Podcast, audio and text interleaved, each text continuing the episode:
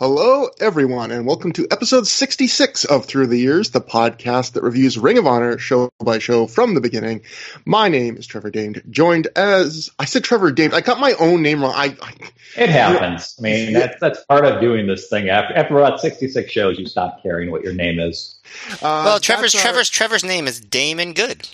Yes. That's an inside joke. Yes, that's a deep cut from just our personal interactions. That's probably like 15 years old. That's, of course, the co-host of the show, Matt Feuerstein, and that other voice was the lovely guest of this episode, returning again, Dr. Keith Lipinski. Thank you, Keith, for coming back. This was a busy weekend for you. I mean, you just put on a show, your promotion, AAW, last night. I saw a lot of people talking about it. I feel like for some reason that last night seemed like the day on Twitter, at least from the people I follow, was like, can we just say independent wrestling is back? I know GCW ran a million shows during WrestleMania weekend, but it was the most I've seen other than that, people live tweeting an independent wrestling show since COVID started, I think.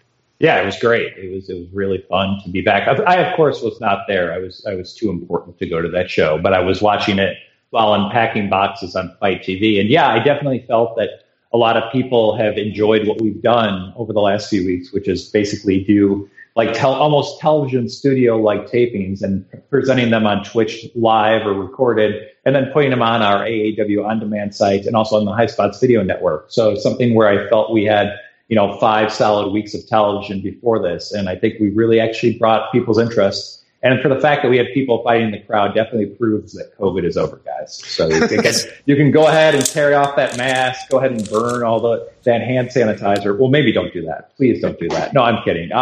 Yeah, it was a great night. Definitely replays are available right now on Fight. And yeah, it's been a crazy, crazy week in my life. I moved 4 blocks south and 1 block west. I'm not going to tell everybody where I moved because I just worry about the groupies and like the Italian sex magazines, taking pictures. Because like for some reason or another, the house that we got, they didn't really believe in having like privacy in the bathrooms, and it was very odd. It was sort of like, like how am I supposed to enjoy my, usual ritual post show of taking a lovely Mr. Bubble bath and drinking like 4 or 5 Zimas all at the same time, like I was Kota Ibushi, But guys, as always, every time I come on the show, you guys know this, and I'm just going to repeat it again ad nauseum. This is one of my favorite podcasts, and I enjoy talking to you guys. And more importantly, I enjoy talking about pro wrestling that I actually enjoy and like, because I feel in 2020, there's so much incredible amount of negativity and awfulness that are out there right now. So the fact that I was able to go back in time to see a very good Ring of Honor show that I attended, although I didn't really, it was weird because when we talked about this as being the official Chicago correspondent of the podcast, I was just sitting there trying to remember anything from the show. And thankfully, while watching the show, it brought back some nice and warm, fuzzy memories. Yeah, and that's it. I was going to try and my brain is off because I was trying to think of a transition to the usual plug for our podcast feed. I couldn't think of a transition, so this is a non-transition just to say there's a lot to talk about on the show. But before that, always like to plug our podcast feeds. We're on the Pro Wrestling Only Podcast Network, which is a great feed with a lot of different other podcasts on it. But if you want just us, we also have a feed basically on every podcast search thing that's just Through the Years, THROH for through. And so you can get us just on our own or with a bunch of other great podcasts. Works either way. But actually, and also you found the podcast the first time. Just believe in yourself, and I promise you'll find the other episodes too. But there's a lot to get to, and there's actually no news between the last show and this show, because the last show was literally the day before this show, so we might as well get right to it. Nowhere to Run took place May 14th, 2005, at the Frontier Fieldhouse in Chicago Ridge, Illinois, in front of a reported crowd of 800 fans. We open backstage with Bryan Danielson, who says he woke up feeling the effects of the previous night's cage match with Homicide, but he is proud he won their 5-match series. He says tonight what he's really looking forward to, though, is everything has led up to his world title shot tonight. Alex Shelley then walks at this point to start a little storyline that will continue throughout the first half of the show. He says he needs a tag partner for tonight. He immediately sucks up to Bryan. He says they both think beards are cool. They both think airplane spins are cool.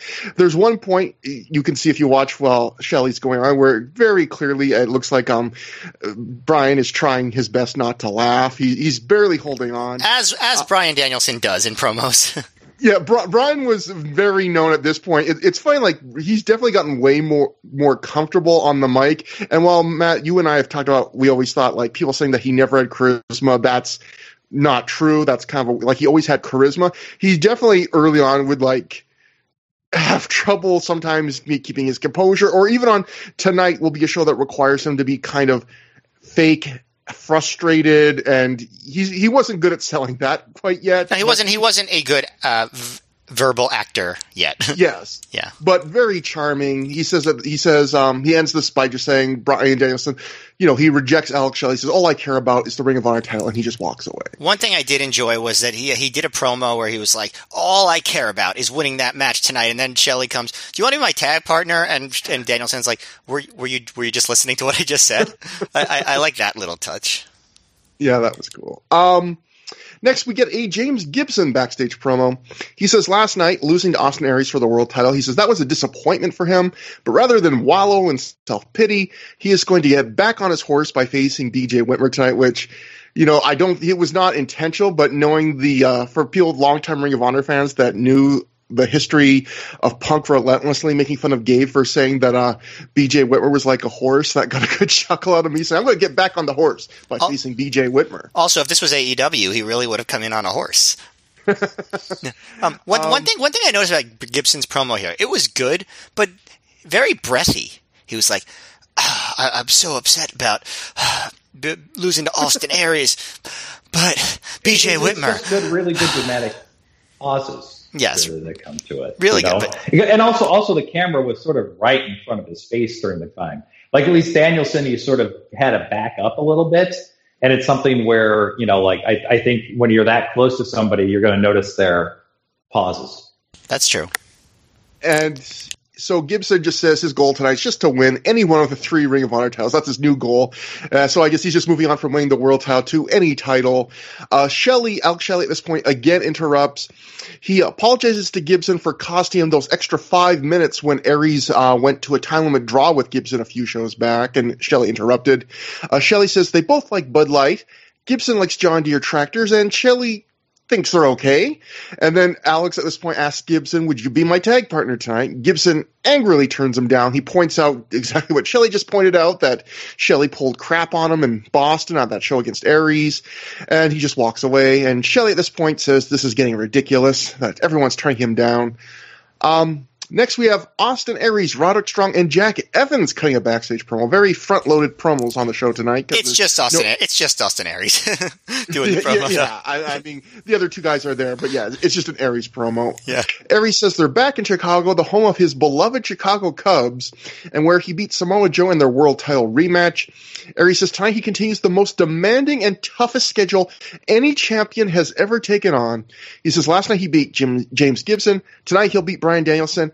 And then tomorrow he'll get on a plane and beat Super Crazy in his hometown, which in fact is true. He did actually wrestle Super Crazy and I believe Ricky Marvin in a three-way in Mexico the next day.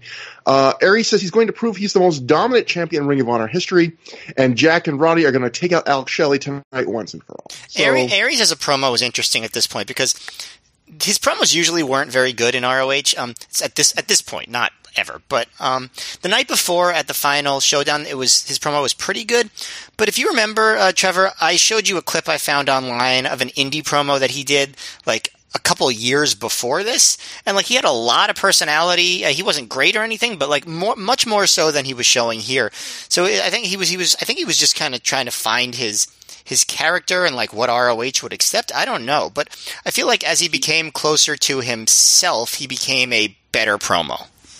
Do you think it was the standard issue, collared shirt that he had to wear for all these promos? Yeah, it was the shirt. I blame the shirt. It was a shirt, necklace, and sunglasses combo, which really is, the markings of a great champion. If I had all three of those, I too could be ROH heavyweight champion. Yeah. You know, I was really hoping after the first two promos that Alex Shelley would show up there for a second and be like, "Hey guys, oh wait, never mind." You know, like, and at least continue that theory throughout the whole show. That honestly would have been great. Like, they really should have done that. I'm not even joking. Like, literally, all he has to do is open up a door for a second and say, "Hey guys, oh, never mind," and just close the door. That's all. Like Hawk walking in on that Vader promo on that WWF pre-show way back when. Yeah, absolutely. And I know that as a student of the business, like, I bet all those Gen Next guys knew about that. And it was really good that basically this was, as you mentioned before, an Austin Aries promo, because Jack Evans and Roderick Strong got their orders to take Alex Shelley out once and for all, and then they don't say anything. Or just, that's it. we gotta go get ready. Maybe the arcade games that are by the gym area are opened up. Ooh, arcade games. So, you know, I would like to note that I definitely enjoy Alex Shelley being, you know, squirrely, as I like to call here, just trying to sit there and interfere on every promo. And there are some promos later on in the night where I wish he would just show up asking for, you know, just for people to be his friend constantly. Yeah, he's really good at being kind of the smarmy, almost a little bit pathetic. I mean, I guess, you know, this is an old reference, but I know, like, in the 80s, they would say, oh, like, Jim Cornette plays, like, an Eddie Haskell character for Leave It to Beaver, which is even before my time, but I know enough to know, for those who don't, that Eddie Haskell would be, like, the kind of shitty neighbor who would always suck up to, like, the Beaver's parents, but he was deep down a little shit, and you knew he was a little shit. And Alex Shelley is so good at that sometimes, even when I think, like, we've had a problem lately on the show, Matt and I think, like, sometimes telling, like, when did they start telegraphing Alex Shelley's heel turn, which is coming up in a few shows, and when was that not yet a plan? Because the problem is, like, sometimes even when Alex Shelley's trying to be a face, you still almost want to just assume that he's being an asshole. It's almost like that old Kids in the Hall skit where Dave Foley played the guy whose voice was naturally sarcastic. So even when he wasn't being sarcastic, everyone just thought everything he said was sarcastic. And I feel like Alex Shelley has a little of that, where it's hard for him to be a face because you just naturally think everything he says is, like, disingenuous. I think everyone has been waiting the entire length of this show for you to make a Dave Foley reference. Finally, on the show. 66 shows that, yeah. I actually had that on the top right of the bingo card game, so I think it will be good. Yeah. If someone can make a state reference and talking about Jamie Gibson, I might win before that we get to the third match. The other thing that Trevor finally admitted was that he Leave It to Beaver is before his time, so he is not, in fact, everybody, older than 70. As someone that knows who Leave It to Beaver is, I would like to tell you that, yes, he definitely is not my age. I definitely, just my body feels that old. I am not that old. But moving on, James Gibson, our opening match of the show, James Gibson defeated B.J. Whitmer via submission in 13 minutes, 4 seconds when he made B.J. tap out to the guillotine choke. Matt, you know, James Gibson, this is probably, like, the lowest profile match he's on Ring of Honor so far. He's getting the opener. He's working B.J. Whitmer, although I guess technically he's a tag team champ. But what do you think about this? Yeah, this is the second match of the weekend that's sort of like a name opener. You know, like, the first night of the double shot had Shelley versus Strong. This has one of the tag champs versus the guy who just had his world title shot the night before. So this isn't like your standard issue undercard, lower card opener. And, you know, I think they work it a little bit more hard-hitting than your typical opener as well. And it was definitely action-packed and entertaining. They did a lot of legwork earlier in the match that didn't really lead to anything later on. There are actually a few matches on this show where that's sort of a complaint that I have. And, you know, it kind of gets into, like, a little bit of move spamming near the end, but it was entertaining. Like, it was a solid match. I don't think either of them were shooting for the moon here, but it was, you know, the Gibson, his execution, we always say it, it's great. His selling when he was selling was good. And Whitmer selling was good for a little while too. They just sort of forgot it near the end. But, like, there are just, like, little touches. I don't even know if they're, like, intentional touches, but just things that I enjoyed, like when Gibson did an Indian deathlock and Whitmer says, "Fuck you, pal," and slaps his way out. I like the idea of wrestlers just, like, aggressively calling each other pal during the match. I feel like that should have just been a thing. It's like, no, I'm going to hit you, pal. pal, and then just like trying to like play, like say pal in a more angry sounding way. Or if it escalates from pal to buddy. Yeah. And then maybe like, no, I'm not going to do that, friend. Yeah. Compadre by the end. Comrade. Ooh, that would be good. Chief. Yeah. But they did not go that route. It was not an escalating terms of endearment match, which you should book it, Keith, for your next show. I'm thinking of new match ideas on a daily basis, and 90% of the times I think of are utter crap. But a terms of endearment match, where basically the first one to sit there and say "I love you" loses. Yeah, it's sort of like an I Quit match. But it's sort of like a Stages of Hell where it's sort of, I would think you would have, pal would be on the bottom, then buddy, then maybe compadre, and sit there and see who eventually sits there and says that they love the other person. What I think you should do is like have the terms of endearment on poles in four corners. And you have to get one. One has to be taken down from every single pole before someone can grab the ladder and get "I love you" from the top of the hanging from the ceiling. That's my idea. Maybe Ultimate X style, but with the San Francisco 49ers buckets on each side, with the "I love you" being in a big, huge heart up in the middle, as opposed to like this big, weird X or some sort of championship title, or maybe an "I love you" championship belt that the other person has to wear for 60 days. All right. Well, we settled it. Matt, I think you've inadvertently come up with like the perfect blow-off match for the old Team Hell No feud. I think there's an endearment match, maybe like guest ref Shirley MacLaine just for the little wink, and the therapist on the outside is like, "Look, the only way you guys are going to settle this is it's not about being each other; it's about being able to admit how you really feel." And then the old terms from the promotion that brought you the Good Housekeeping match, the terms of endearment match. Yeah, well, Shirley MacLaine is almost 90, so I feel like we should just get that out of the way right now. Keith, book it. So while Shirley MacLaine is still able to get in there, maybe Bryan Danielson will be available soon. Just get it done. Anyway, he would love this. And by the way, also the fact Shirley MacLaine probably knows what Leave It to Beaver is. And the other fact is, if we have to bring in Shirley MacLaine, this would have to become one of them sponsorship deals, guys. So that's sort of a killing it out. So maybe we could sit there and hire a Shirley MacLaine impersonator at a lower rate. So yeah. So James Gibson hits a running knee to BJ's head, and that gets good. Actually, there was one spot that I really did like. Oh, actually. No, before I say that, here's one note that I enjoyed. I forgot about this. So Gibson, he goes for a neck breaker on B.J. Whitmer, but he doesn't grasp his head at all, and he just sort of like pulls B.J. down by his hair. And Punk, I couldn't tell if he was trying to be funny or if he just wasn't really paying attention, but he goes, "Nice neck breaker," like says it real seriously, and like it wasn't. He just was falling, and he yanked B.J.'s ponytail. And then another spot that I really liked was so. Gibson, like he was in a pinning position, and he flips back from it onto Whitmer, and with Whitmer in like a front guillotine choke, and Whitmer makes the ropes, and like the spot had a delayed pop because it took the crowd a second to realize what was happening. Like they saw Gibson get out of the pinning combination, but like it was like, oh wait a second, he's in the choke now, and that was pretty cool. So Whitmer got the ropes, and then Gibson put the choke back on. But then like picked him up and drove him into the turnbuckle. Oh, BJ picked him up, drove him into the turnbuckle, hit an exploder, then went for the Ritz clutch with Gibson reversed into the roll up, then a big clothesline. Then Whitmer goes for the top rope exploder, but Gibson reversed it into an inverted DDT, gets a 2 count, goes right into the choke and gets the tap out. So that's what I sort of mean by like kind of move spamming near the end, like a bunch of 2 counts and stuff. And they just sort of ignored all the leg stuff they did early. But I still thought it was entertaining. Like, I think it could have been better. But like I said, I don't think they were really shooting for the moon. It was definitely above average.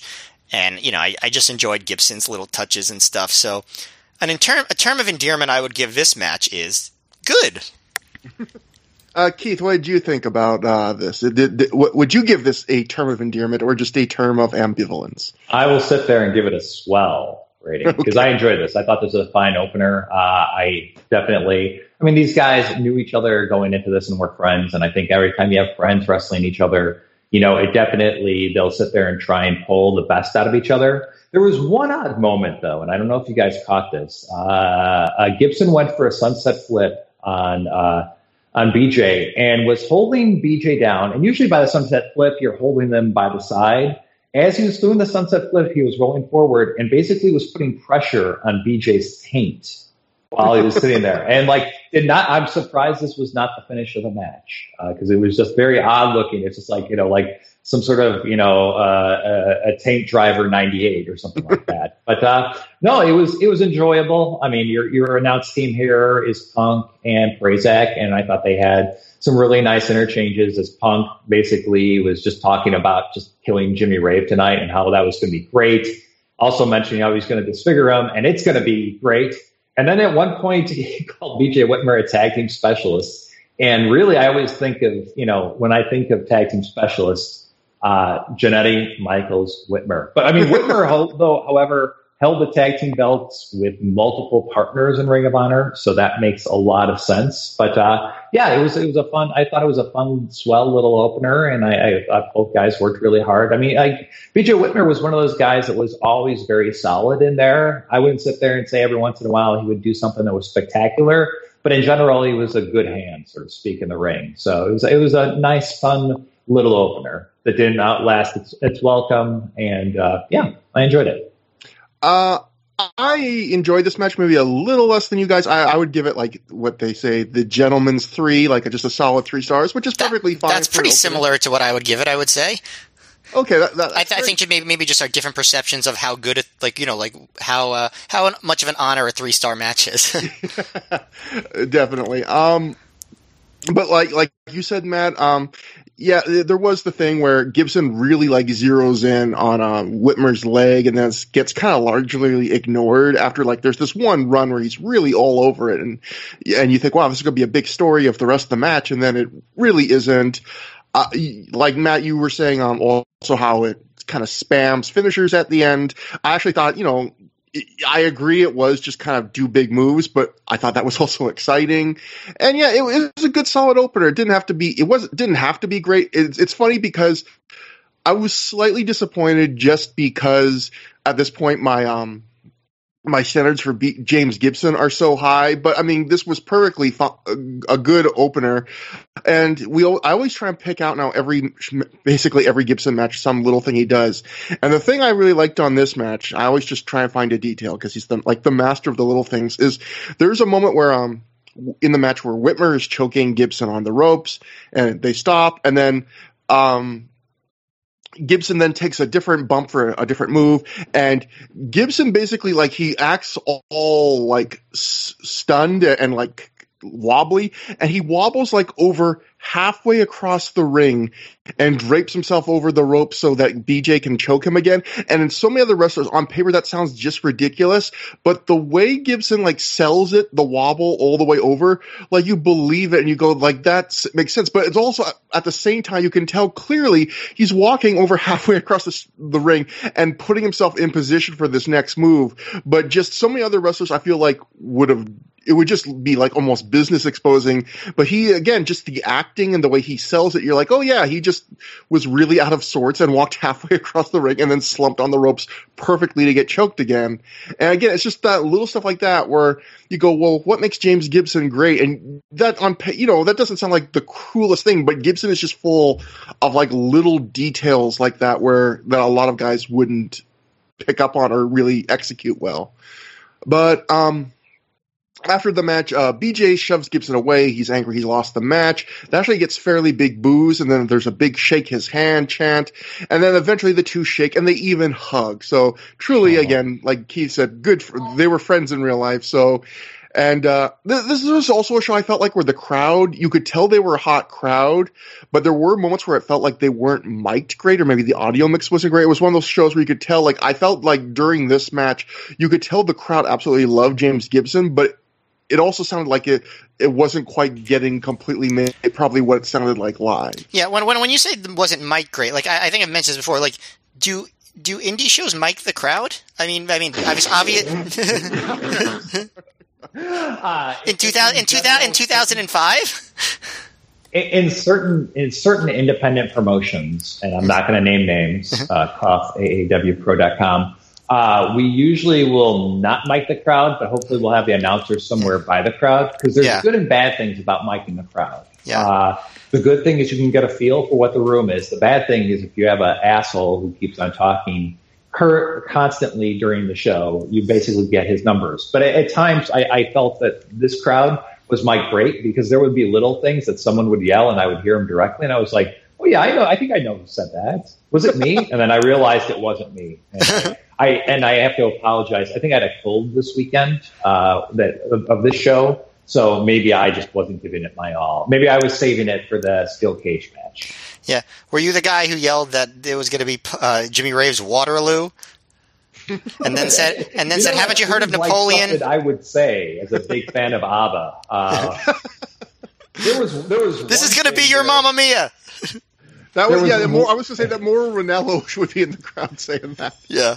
Well, there was something, and I know we'll talk about this match in a little. There was a match later on in the show with Nigel McGuinness and Colt where there was an accidental low blow. And literally, as the crowd was sort of quiet with this accidental low blow, someone yelled as loud as they could, "Try and walk it off."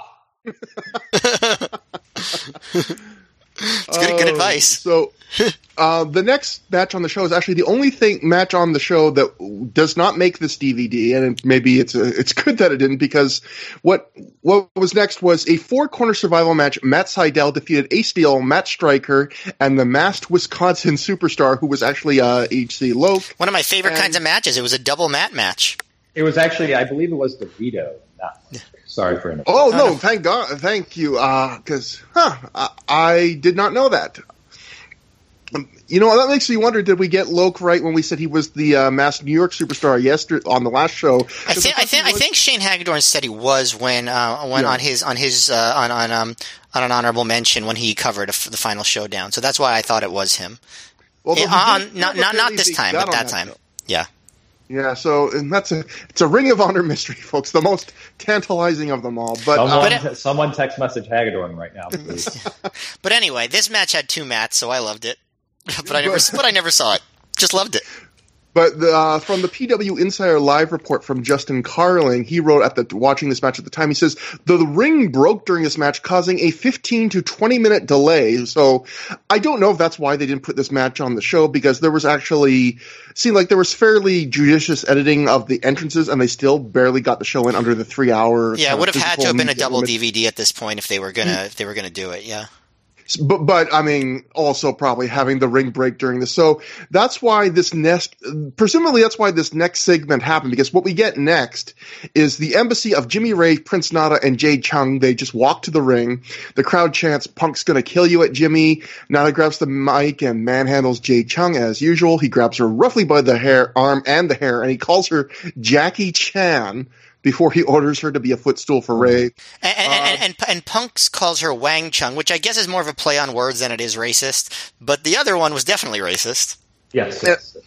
I wrote my notes. This gets possibly more cheers than boos. I think it got a bit of both, but I think the cheers actually outnumbered the boos on that. I mean, Chicago's a big Jackie Chan town, though, so they maybe just got confused real quick. I don't know.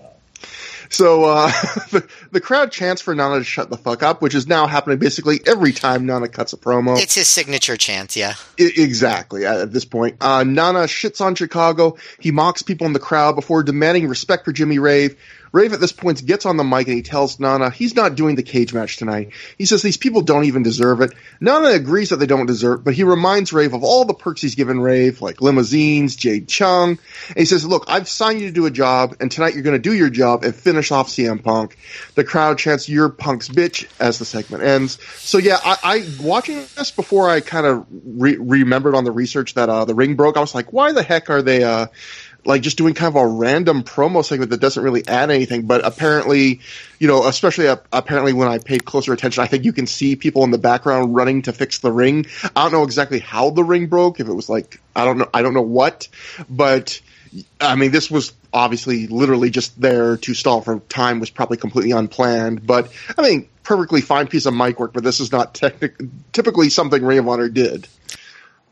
Even with Prince Nana calling my hometown, Chicago, Illinois, saying that we are in the bottom of the cesspool, you still have to love Nana. Yes, not a fantastic performer. And that brings us to Chad Collier defeating Jimmy Jacobs via submission in 10 minutes, 46 seconds, when he made him tap out to the Texas Cloverleaf.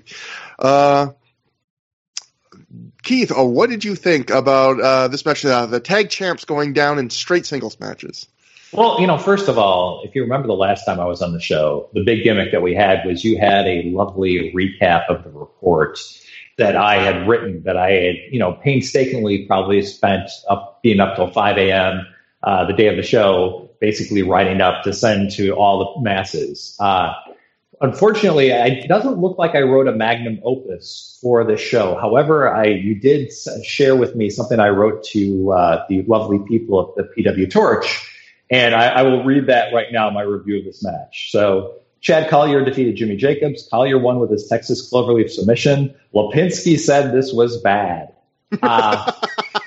Yes, a very much in-depth journalism that you come to expect from the Dr. Keith name. I enjoyed this match a lot more now than back then when I said it was quote-unquote bad, although I gave no context to what made it bad. I would sit there and say, was this match 5 stars? No. But was this match very entertaining? Yes. Did it make me miss Jimmy Jacobs? Because I think in general, when a lot of people think about Jimmy Jacobs, they have to remember how long of a career this guy had and just the different types of matches that he'd have with people. Did it make me miss Chad Collier? It maybe made me miss the Metal Master a little bit. But, I enjoyed the match. There was some fun little parts in this. There were some nice, reversals. Punk went into what Chad Collier usually ate and basically said he ate ice cream and 6 beers a day, which, honestly, frankly, sounds like a fantastic diet. Those are the results. I mean, I had ice cream and 6 beers, only 6 beers a day. And I looked like Chad Collier and had the charisma and raw sensuality of a Chad Collier. I'd probably go on the Chad Collier diet. But, I thought I enjoyed this match. I thought it was very, very good. I would say that I like this match. I would put just probably a hair under the opener. I think like the opener, it's, another match where there's no real story and there's no real issue going in or even coming out. It's just basically to set up future tag title challengers. Collier didn't do much mat work here. I think Collier sometimes people just think of him as the mat work guy, but he could work kind of just a more quote unquote like the modern indie match of the day, like the more action packed. I mean, he even flies here.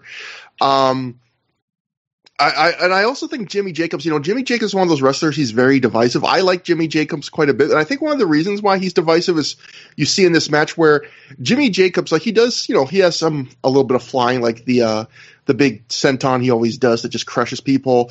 But like when he's on offense, is when you see in matches like this, like he doesn't work like you expect a super tiny guy to do. Like he does a lot of brawling. He does like battering around shoulders. He loves to do into guys' midsections. Like he wrestles like a little spitfire. And I feel like a lot of people look at a guy of Jimmy Jacobs' kind of stature and build, and they just think, okay, you've got to wrestle like a member of Special K, a member of you got to wrestle like Jack Evans or something. And I feel like maybe that throws some people off because it's just the expectations game of, oh, he's brawling more. He's maybe people that are, I know people that love Jimmy Jacobs used to compare him to like an Eddie Gilbert, but if you're one generation removed from that, maybe you're just ingrained in your brain that small guy that's not muscular has to be high flyer, and he isn't. And in this match, while he picks his spots, he isn't. But I think this is a good, decent, second match on the card. Although I guess technically third. And the other thing I'll point out is before the start of the match, we get a "You Beat Eddie" chant, and for those wondering who go back and watch us why that happened, it's because this was one of those times where Jimmy Jacobs had just wrestled Eddie Guerrero, I think, on SmackDown, in a match where like Eddie is just wrestling some schlub, quote unquote, and I think he loses by DQ, and so the crowd just kind of acknowledging that. But Matt, what did you think about the match? Yeah, in our rewatch, I've never been anything but impressed by Jimmy Jacobs and his stuff, in what we've watched so far. I think he's a very consistent, solid wrestler. So I definitely don't see why anybody would have. I mean, maybe the stuff he did later on was more indulgent, but he's good. He's good for his position. And I actually thought in some ways this match was better than the opener. Like, it was maybe not as exciting. Like, they were, you know, neither of these two are as big of, I guess, ROH stars as Gibson and Whitmer, especially Collier, you know, who's only around sporadically. But I thought they did a good job. I think it told a more sound story in terms of, you know, they did do some back work, which actually played into the finish because of the Texas Cloverleaf. You know, whether it was tilt-a-whirl backbreakers or German suplexes. Actually, Collier hit a really high angle bridging German suplex at one point, and like both Jacobs landed at a really high angle, and Collier's bridge had a really high angle, and I thought that was pretty cool. You know, Collier got him in like a Brunar San Martino over-the-shoulder style backbreaker. You know, they went to the floor a little bit. I don't know. It was, I mean, it was nothing super memorable, but I thought it was very solidly worked. And I thought, it, you know, and Collier winning got a big pop. So I don't know if that's for Collier himself or just the concept of the tag champions both tapping out in a row. But you know, I thought it was a solid concept. You know, it did build to two tag team title matches, which is what you want. So you know, good stuff. I thought, you know, pretty good. And so we go backstage at this point to Alex Shelley, who is bummed that no one's going to be his tag partner tonight. Shelley says they can't say he blames anybody for feeling that way, but he points out that he's owned up to everything he's done in his past. Shelley then says he was the brains of Generation Next, but he's made his bed and now he's going to have to lie in it. Gabe does his usual thing where he says cut from behind the camera. Shelley sighs. Gabe wishes him good luck tonight. Shelley says he's going to need it. Shelley then takes two steps, and we then see that the entire promo inexplicably was cut in the bathroom. Because that's always funny. And yeah, you know what? All wrestlers think that's hilarious. So guess where most wrestlers want to cut promos, guys? I'll take a hint. The bathroom. Clearly yes. The best acoustics. That's a big reason why, actually. Keith, you've shot a lot of promos. How many have been in the bathroom? What % would you say? I would sit there and say a good 25%. Wow. Because at one time, though, the bathroom at the Berwyn Eagles Club was one of the quietest places that you could actually shoot promos in. So for a quiet aspect, the only problem is you have to sit there and have someone guard the door while you're shooting a promo in the bathroom. And then that just sounds incredibly it sounds very not so good. It's important to wash your hands after every promo. Well, that's a good thing. Oh, I can wash my hands and wash my eyes out after every promo, nice. After every cringeworthy promo I did. So, you know, the most important thing about this promo is we never see Alex Shelley use the bathroom. So we don't know. That would make sense why he'd be in there unless we saw other he sort of figured out that the showers at the Frontier Park Fieldhouse were right by there. So the wrestlers would basically have to walk by there. So potentially he was looking for people sit there. And the other thing that would have been funnier if Shelley told the guys, you know, you want to wrestle again? Because I bet you that I'll get you a double payday, bud. And then there'd be like a slew of wrestlers that would come by him. So, the rest of the promo, this is the part that I thought was hilarious, where at this point in the promo, Shelley takes two steps. We see that the entire promo has been shot in the bathroom, but then Shelley then goes to open to a stall, presumably to use the bathroom himself, and for some reason the camera stays on and follows him, and it's like, and clearly it's to capture what comes next. But in that moment, if you're following like just the storyline logic, why is the cameraman going to follow Alex Shelley as he goes to use a bathroom? I don't know, but it's a weird moment. But I'm canceling this cameraman already, though, where he's followed. He's basically, you know what he's doing? He's got the hots for Alex Shelley. He's hoping that Shelley was going to ask him to be his tag team partner. Like it's just, you know, like something where maybe it's doing like you know, just spending the day, my dream day with Alex Shelley, where he asks other people to be his partners, but not me. This show truly was the mystery date of promos, but so he goes to open the stall, the camera stays on him, and then we see that a fully clothed, geared up Delirious is just squatting on the toilet, mouth wide open, blank faced, emotionless. Shelley asks if he'd like to be his partner tonight. Delirious still says nothing, doesn't change his expression. Shelley points out that they both like the color green, still no reaction from Delirious. Shelley finally just says, look, Delirious, if you want to be my tag partner, just don't respond.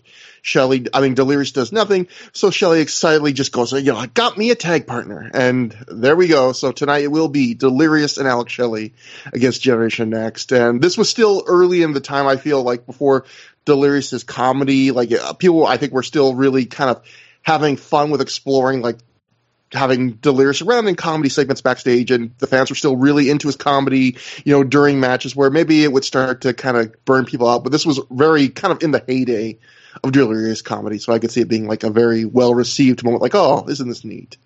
But that brings us to the third match on the DVD. Homicide defeats Doug Williams via pinfall in 19 minutes flat when he counters a roll-up into a pin. Matt, I'm going to go cover the next match first. So I'm going to have Matt, how about you start us off on this one? What did you think? According to commentary, I believe Punk said on commentary, I think that this was, maybe Punk, maybe it was Prazak, I forget who, that this was, I think, a first time ever meeting for these two, which, seems a little bit crazy, but I guess, Williams didn't always come over that often, but, two big names wrestling here. Yeah, another match I really enjoyed. I thought this was the best match so far. It's interesting. Like I've mentioned this before, Homicide is much more willing than the other guys that you consider like elite level ROH main eventers to do these undercard matches where he just wrestles. Maybe to some people that doesn't really stick with his character, especially right after he lost a big match. You'd think he'd be really angry and frustrated, and he just ends up doing a wrestling match. But I like it. I think it's a cool way that, change of pace, especially after Homicide just had so many of these big brawling matches over the past few months with Danielson. And this was just a nice, refreshing change of pace. You just sort of got to see a little bit of that, almost that like 2003 Homicide. It's a little bit of the Homicide that wrestled Danielson in the first time they wrestled the year before, just where he does wrestling. They go right into it right away. There's no like stare down or anything like that. They just grab each other's arms, get to the mat. Then Doug Williams is kind of switching around. He goes from the arm, he goes to the leg. At one point, Punk goes to Prazak. He goes, who do you think would win in a fight, Malcolm X or Winston Churchill? Now, I was thinking about this question because it's like, okay, I get why he says Churchill, right? Because Doug Williams is British. Yeah. What does Homicide have to do with Malcolm X? I'm like, this feels like a problematic comparison.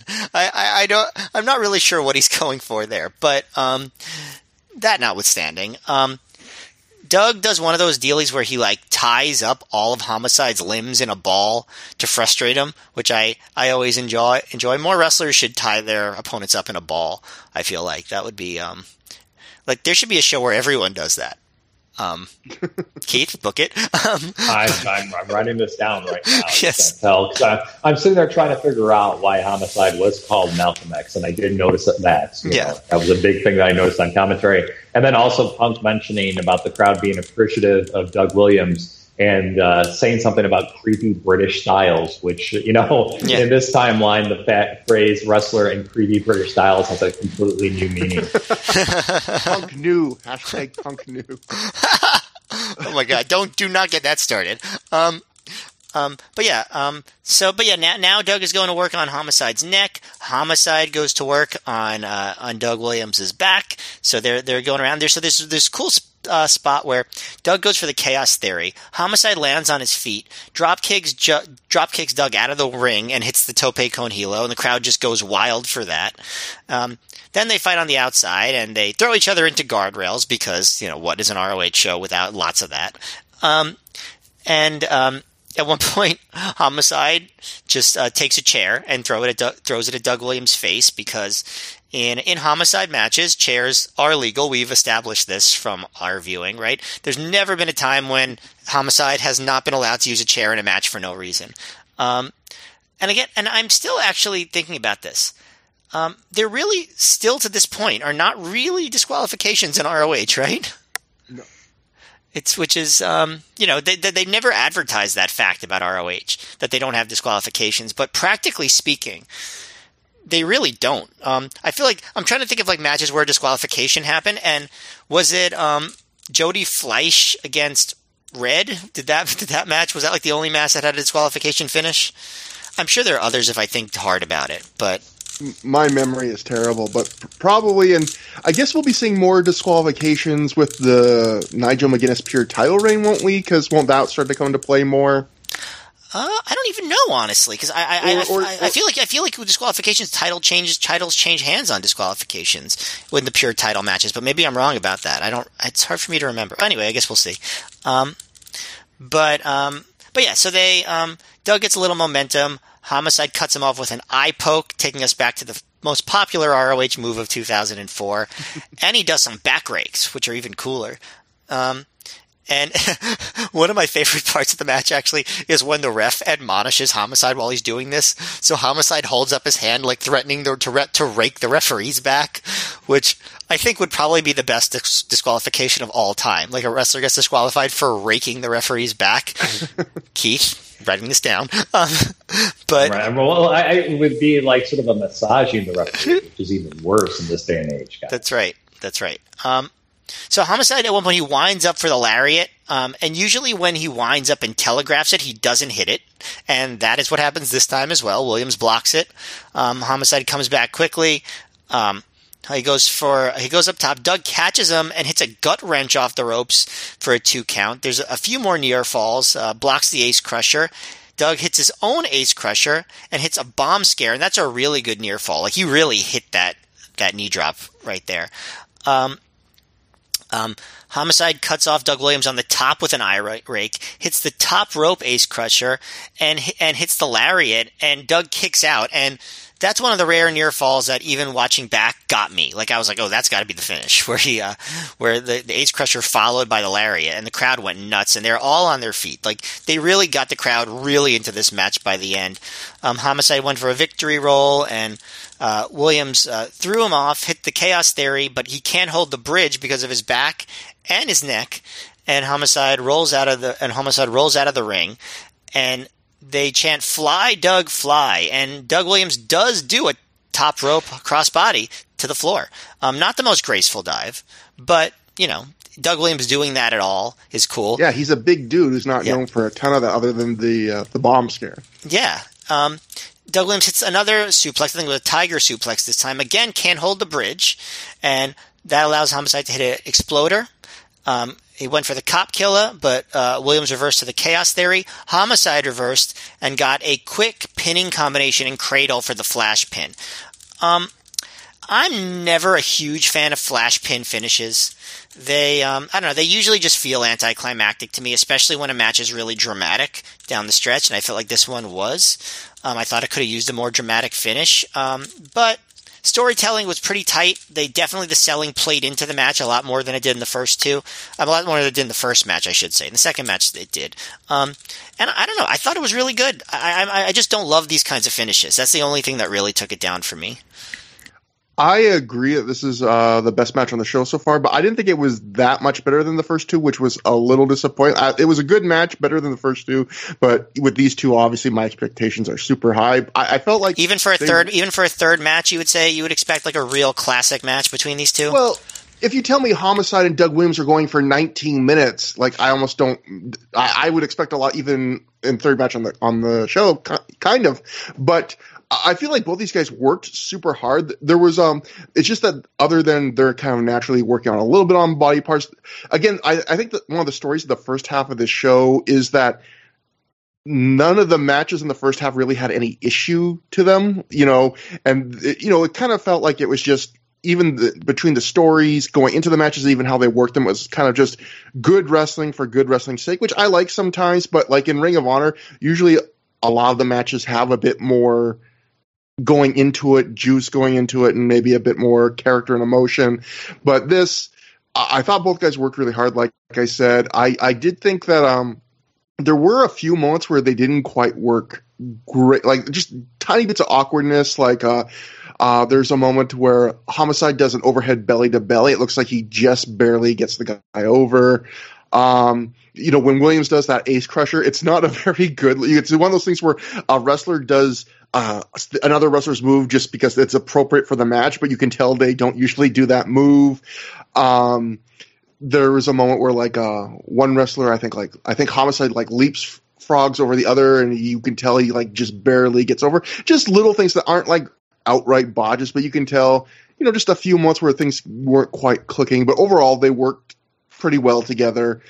And a couple other things I noticed in this match. I noticed there's a big duct-taped X over one of the turnbuckle pads. Yes. And I have to wonder, I didn't notice that in the first two matches, so I have to wonder, did the ring crew, like, put this on the turnbuckle to, like, connotate, like, this is where the ring got broke. This is the corner, like, be careful, because I did not notice that in the first couple of matches, so I wouldn't be surprised. Probably is what they did, yeah. They couldn't maybe completely fix it, and they just had to say, well, We'll put a giant X on this turnbuckle to let you know, like, be careful. That's how we know it's injured. So when Peter Cass, you know, after he got injured and had his career ended in that Evolve show where the ring broke, they just permanently put an X on the turnbuckle there for the rest of Evolve. Just be careful, folks. But yeah, I like this match. I'm probably being a little hard just because, again, it's one of those matches where my expectations for these two guys are sky high. And I also think, Matt, this is the last time we see Doug Williams of Ring of Honor for quite a while, I believe. Like, quite a while, I think. So we'll miss our big meat British beef boy for a while. But yeah, I really enjoyed it. I don't know. I thought it was a lot of fun. Yeah. I thought it was a fun match as well. I mean, I thought it was there was a lot of fun things on there. One of the things I enjoy sometimes is taking something little small that's going on during the match and actually focusing on it. And in this case, it was the bandana of Homicide. I was waiting to see how long it would take before that bandana would actually get off of his head. I call that the X-Pac bandana rule. And it was probably a good 15 minutes into the match where it finally got off. And when it comes off, like I think I could actually sort of see myself standing up and going, "Yay!" But yeah, the table, the chair thing, you know, throwing the chair. Apparently, that's not a disqualification. I did enjoy how Homicide was so upset that he flipped the table over, but he did such a wonderful job of flipping the table over, like sort of like playing a big game of flip cup, where literally the table just went nicely over and just landed on its top. So. And more importantly, I think this was a third match in a row where we saw multiple crossbodies. So this is a time in independent pro wrestling where crossbodies were at its peak. And of course, Homicide wins due to wrestling. So yeah, I thought it was a fun little match. So after the match, we get clips of Jay Lethal from Back to Basics as a Lenny Leonard voiceover tells us that Lethal has experienced numbness and lack of mobility from a neck injury caused by the Rottweilers, and it's unknown when or even if he'll ever return, but Lethal has insisted he will return, and soon, to Ring of Honor, and he has sworn revenge on the Rottweilers. So basically very similar to what they did the show before, just a little clip, even though, you know, this showed you that even though he had just lost the pure title, you know, Ring of Honor was still into pushing Jay Lethal, so he couldn't work on. They didn't book him for this double shot, but they still wanted to kind of keep you and keep him in your mind. I always love. By the way, on the previous match, I always love on the commentary on the previous match. They talk about the Rottweilers. Julius Smokes and the Rottweilers have been banned for this weekend of shows, and that's always one of my favorite Ring of Honor things. Where in certain wrestlers that weren't booked for the Midwest tour because they could only get so many, pay for so many guys to travel, they would often find the excuse to say, "Oh, they've been suspended for this weekend," you know, because of the nefariousness that they've recently caused. Attention to detail. That's what we liked about ROH, right? Yeah, they would go the extra mile to trying to explain it away. But Jay Lethal does he makes his return, I believe, at the Future is Now, which is the next New York City show, and my first ever ROH show, which is two shows away from this one. But I know, Keith, that you had something you wanted to mention involving Jay Lethal. Yes. So you know, I like to hammer these guys online asking, when can I show up on your podcast again? Because I don't have a podcast currently. Like, Dr. Keith Presents is dead. I'm not presenting anything. So maybe Dr. Keith Presents through the years. But anyway, I'll take it. I said, you know, I was at the Future is Now. Like, and I have some good stories behind the Future is Now. Can I come on your show? And you guys are like, no, sorry, we got someone else. Your ratings last time were way down. I mean, you might as well just invite my fucking Bialik on to talk about her fucking cat show. She actually is going to be on the Future is Now episode. Just FYI, I'm at. God damn it. So anyway, I went. That was the weekend of the ECW One Night Stand. So that weekend, I worked Saturday night. I worked at a bar for 13 hours. At 4 o'clock in the morning, I took a shower at the boss's house and took a cab to O'Hare. Took a fine flying airplane to New York. I believe I flew into Newark, and then I took a train from Newark to New York, to New York City, because we were going to the Future Is Now show. So anyway, as I was in the train, I get on the train, on my backpack, and I'm tired and stuff like that. I look around, and who is standing right next to me? And I'm in this little train area. Right next to me is Jay Lethal, Mrs. Lethal, Jay Lethal's mom, and like a few family members. And I'm wearing a Ring of Honor t-shirt and like everything else. And I'm like, so you're running in today, aren't you? It's like, yeah. So it was a fantastic way to start a wonderful weekend of professional wrestling greatness. So like it was something where when he does show up, spoiler alert, at the Future Is Now, it was quite nice, because it was sort of like, oh boy, look who Jay Lethal's here. I wonder how he got to the show. So I don't know necessarily if Ring of Honor paid him the trans from the subway from New Jersey to New York. I like to think of that in kayfabe terms. Like, you caught that he was planning on legit running in to attack the Rottweilers, and he was like, yeah, don't tell the Rottweilers I'm going to attack them. Like, please don't tell Homicide. Don't tell my mom. I told her we were just going out for a nice dinner tonight, and I'm just going to kind of sneak away later. But yeah. We're going to go to the Olive Garden, Mom. But before that, I have to stop at the New Yorker Hotel. It was actually at the Supper Club, but yes, but that's funny, because like it works on both levels. It works if like he got caught, do that, he's going to come and do an angle, or it works on the level of he's actually going to run in like in real life and as unplanned and attack a guy. So either way, his embarrassment works. So that's a perfect story. Thank you. No worries. And that brings us to Generation Next of Jack Evans and Roderick Strong defeating Alex Shelley and Delirious in 16 minutes, 33 seconds when Strong made Delirious submit to the Stronghold. So Jack Evans and Roderick Strong just do it again. This was a match. When I sat down to watch this match, I forget why, but I wasn't in a great mood. And sometimes like I try and pick like being in a good mood when I watch wrestling for review doing this podcast, because not that we're important or anything, but like I know some people in wrestling listen to the show, and just no wonder you were hard on that Doug Williams Homicide match.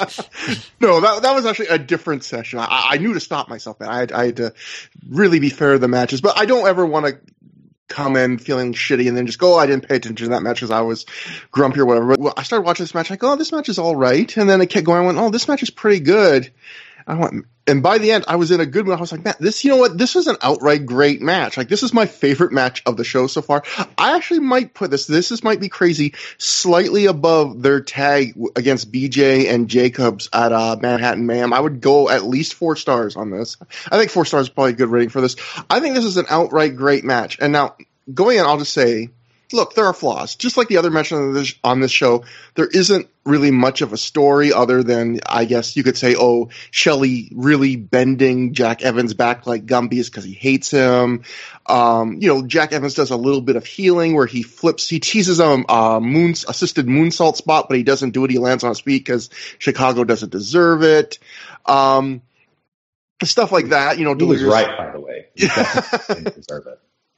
Delirious acts crazy as usual, but really this match is just a lot of fun. It's like the Delirious comedy, like I said before, where it was still fresh and hit well, and just Jack Evans being amazing, and really everyone being really good. Just a really fun match where there's comedy, but it builds to some really big near falls at the end, and just every moment in this match is fun, and it's just 4 really, like, obviously Delirious and Jack Evans are such strong personality-wise, they kind of threaten to overtake the whole match, but everyone gets their moments in here, and everyone is just really fun. I would just say this is another one of those matches that's pure fun, which I say a lot with Jack Evans this year. And right now, Matt, I don't know if I've said this on recent shows, but, like, if we had to do like the Through the Years 2005 awards right now, if we didn't watch the rest of the year, Jack Evans would be somewhere in my top three, and it might not even be number three for Wrestler of the Year, because he's just been so – he's knocked out of the park in what he's been asked to do basically every match he's been in this year. Yeah, the biggest development I find of Through the Years is Trevor Dane becoming the number one member of the Jack Evans fan club. I mean, he has been so just great in 2005. And this match, this is a match, again, where it's all about, it's just a collection of great moments. Like, again, Alex Shelley really just stretching him worse than, you know, everyone remembers Bryan Danielson stretching Jack Evans. Alex Shelley stretches him worse. And, there's Roderick Strong nearly kills Delirious on a back suplex, where you can see Delirious barely rotates onto his shoulder in time, and if he hadn't, by it's one of those moments in wrestling where, like, the difference of like an inch or two is the difference between you breaking your neck and being completely unscathed. There's some neat double teams. There's a great Shelley one-man babyface hot tag where he fights off Jack and Roddy single-handedly. And I feel like even the great final few minutes of Near Falls, it's like the first time in Ring of Honor where Delirious gets to show like he could hang in the right setting in like a Ring of Honor style, like hot stretch finish of a match, where before this, like, he was starting to get over, but just doing the comedy. I feel like this is the first match where he's kind of been called on to like just hold up your end in the wrestling side too. And he completely does.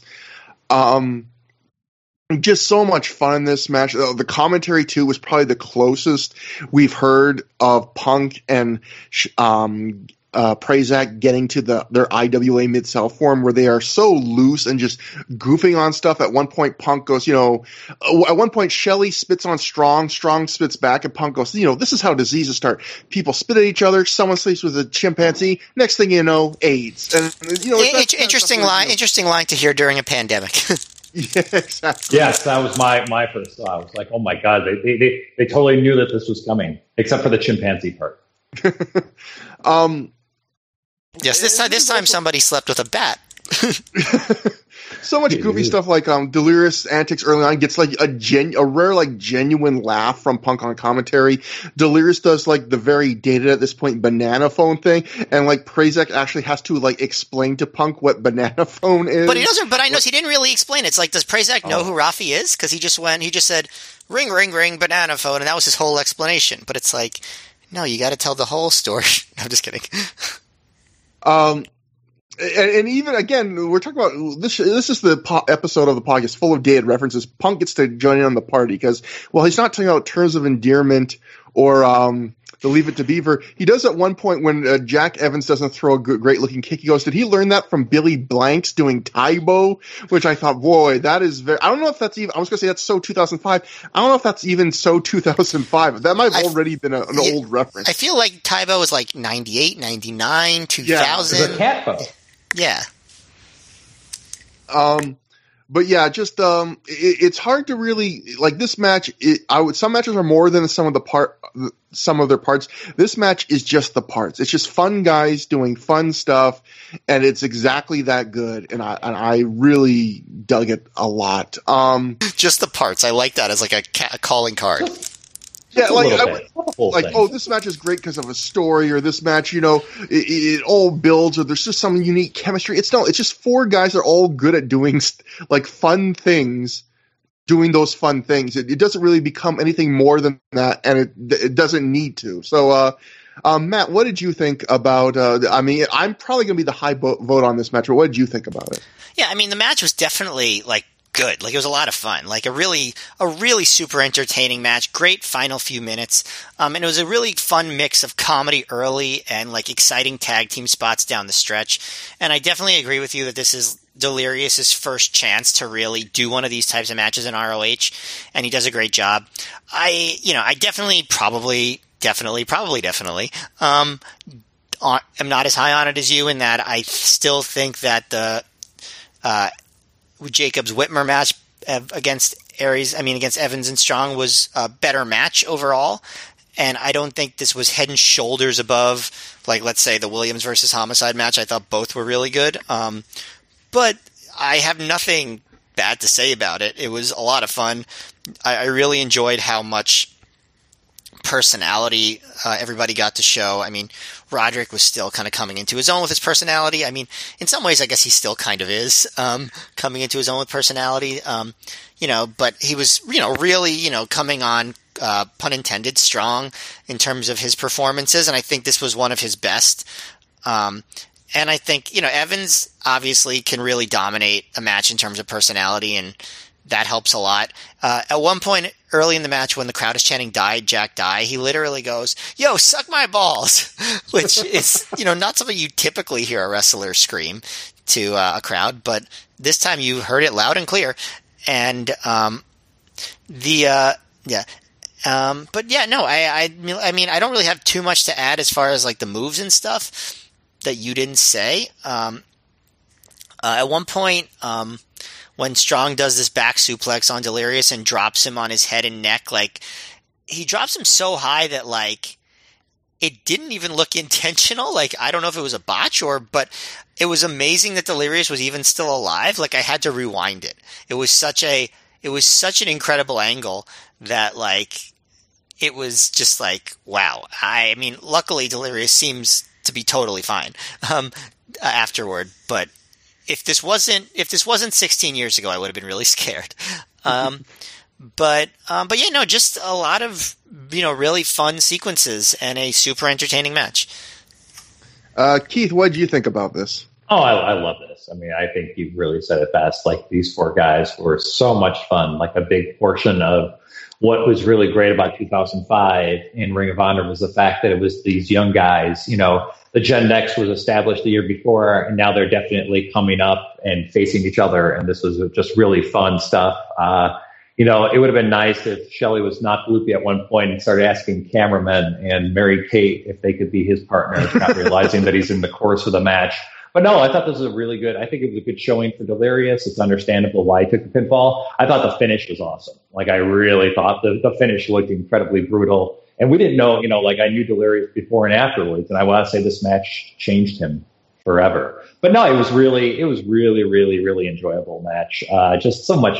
I mean, like, the team of Evans and Strong was so great. And, like, this is a part right now where they were getting really, really good, and we would see them in other tag team matches. They're just like, they would just be such a wonderful dynamic for those two. And Jack at this time is just such a, you know, he basically is like a kid's Super Bowl. Like, at one point, Shelley, I believe, has Strong in the Border City Stretch, and Jack goes to break it up, not by doing up some flip, but just basically sort of just plummeting his body on Alex Shelley, not doing any sort of flip, just more just like how a kid would plummet into a waterbed and have it break, and then there'd be flooding all over the house. So yeah, it was really enjoyable. I really like this, and, you know, more importantly, you know, Shelley didn't take the pinfall, so now he can find another tag team partner next time. I think the biggest takeaway I had from this match is that Jack Evans could definitely suck his own dick, which was disturbing. But when you see him getting bent as far back as he gets bent, like, I just had that revelation, and I'm not proud to have thought of that. I saw it, and I was just like, he is definitely that limber. When you watch some of the stretches Alex Shelley put him through, and I'm like, I don't like that I'm thinking of this, but I. Yeah, my mind went there. I don't like that you're thinking of it either. Sure. Mm-hmm. No, it's okay. It's fine. I mean, everyone thinks about that about Jack. Yeah. Yes. So it works perfect. I do like that you're thinking about it. I think everyone listening to this fucking podcast right now is thinking about it, though. There was a moment we had to stop the podcast for a second, and Matt got very blue in a funny moment that will not make the podcast, and so I now just feel like I have to top him. The gauntlet has been thrown down, and you won't hear the gauntlet that Matt threw down. But you haven't topped it yet. So after the match, Roddy won't release the stronghold on Delirious, so Shelley gets back in the ring, and he takes him and Jack Evans out with chair shots. So he gets some measure of revenge. I think, like, the commentary tries to make it like almost like Shelley won, like Shelley's got their number again. But I mean, his team lost the match, but he does get to get some revenge after the match. That brings us next up to Nigel McGuinness defeating Colt Cabana via pinball in 13 minutes, 32 seconds with a small package after he kicks Colt Cabana quite intentionally in the balls. No denying it this time.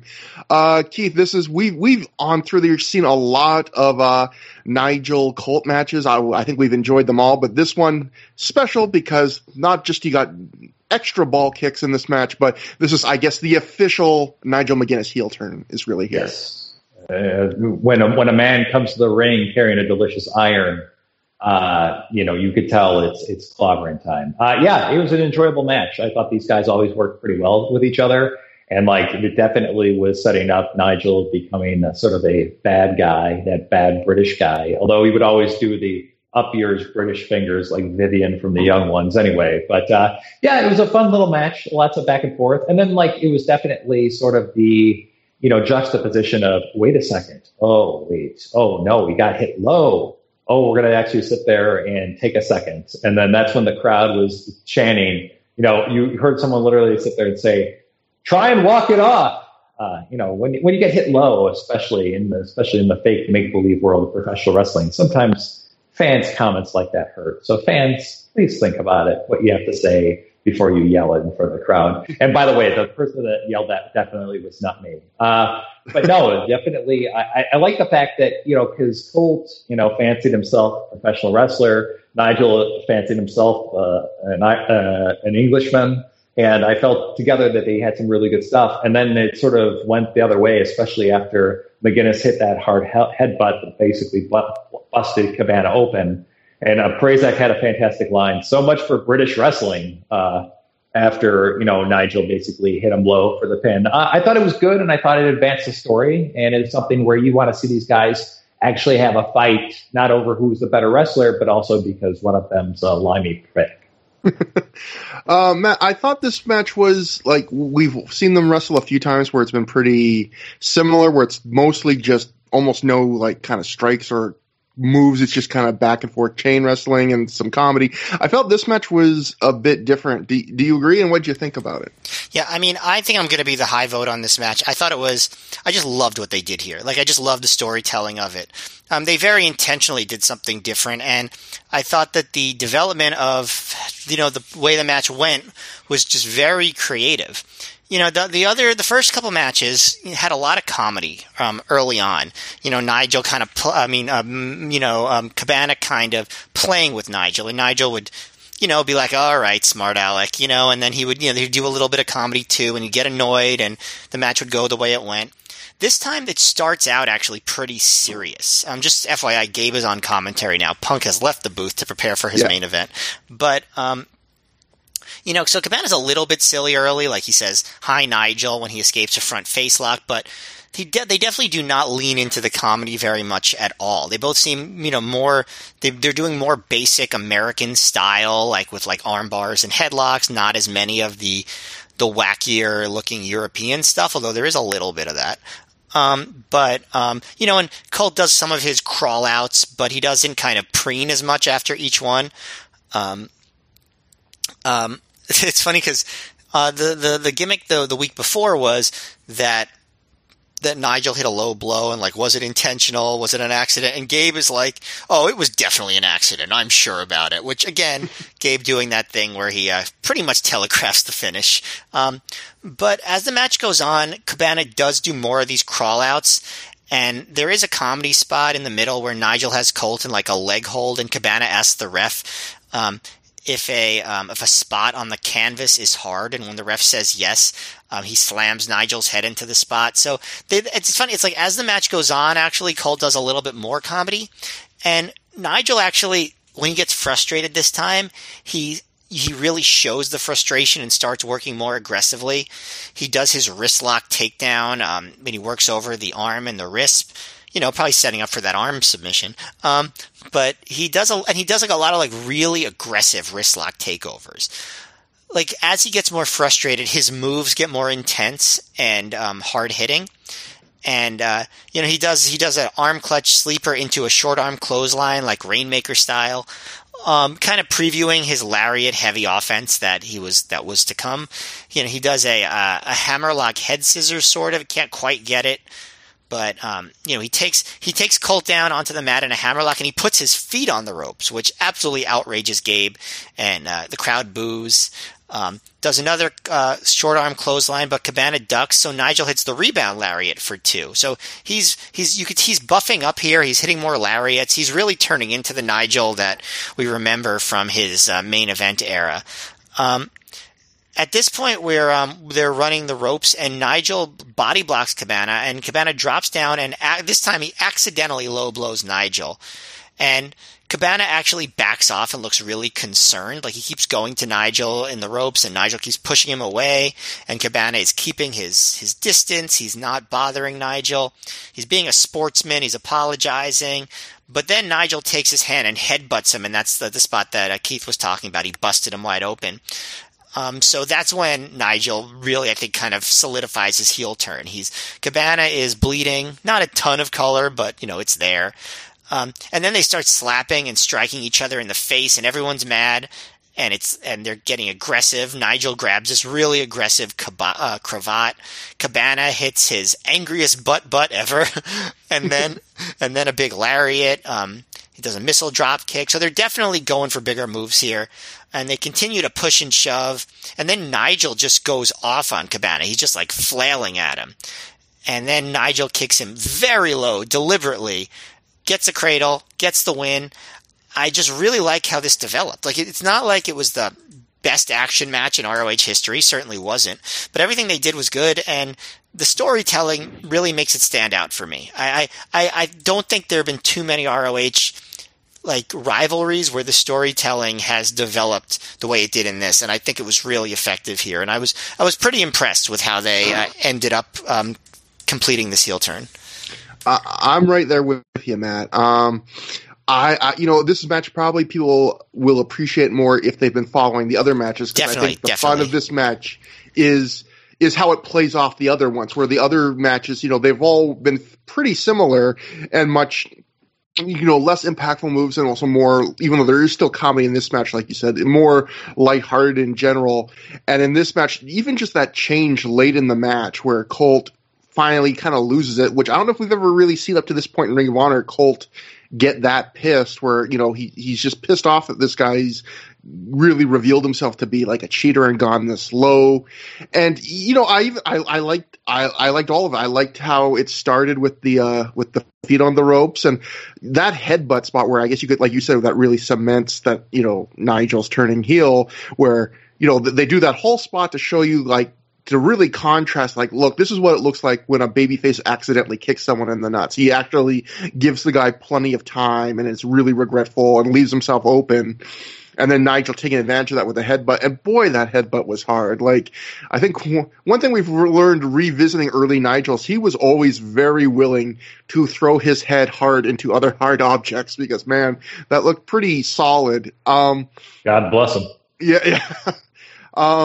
There's also, if you want to see a real, like, I don't ever, like, this isn't like, oh, look at this, they screwed up, this isn't, because it's really hard to do this kind of stuff, but you ever want to see, like, a really obvious instance of a wrestler handing the blade to the ref, like, it was really obvious. Like, I wasn't even looking for, I just saw, like, Colt, you know, was down after that headbutt, and you could see the ref come right near him, and, like, Colt hand him the blade, and clearly the ref putting it in his pocket. That was a Cineburst gum. It was very refreshing cinnamon gum. It was tasty. Better than that Big Red shit.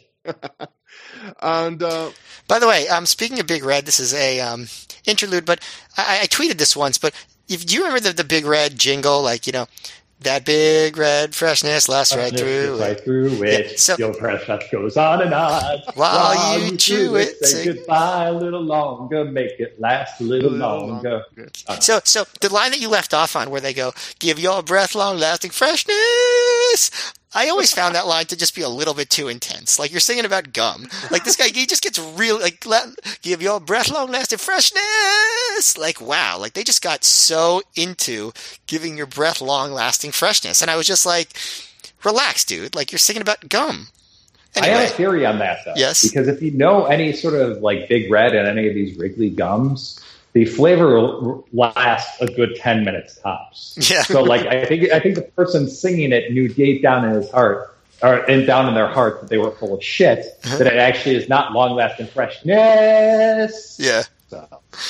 All right. Well, you sold me. How do you ever want gum to taste, though? I mean, like, I feel like I want 25 minutes. Like, I think it should be like a good wrestling match. 25 minutes tops. Because after 30 minutes, you're just like, wow, there must be some really good stingent chemicals in this that will eat away at my teeth. Yeah. You know? Like, I'm a Trident gum guy now. Yeah. Like, I realize, welcome to gum talk, but the Trident piece will last a good 20, 25 minutes with the flavor. So. And good Japanese gum will last like 45 minutes. Oh, it's strong style. Yeah. Look at 6 stars. Japanese gum, it's lasting too long these days. It's getting over the top. I mean, God. But well, you know, the gum has a lot of like early flavor that doesn't play into the final flavor of the gum. I don't know what I'm talking about. Well, especially when you get that strong style gum where you do that chew and you're thinking it's totally done with flavor, and all of a sudden they'll have that flavor fighting spirit. Yeah.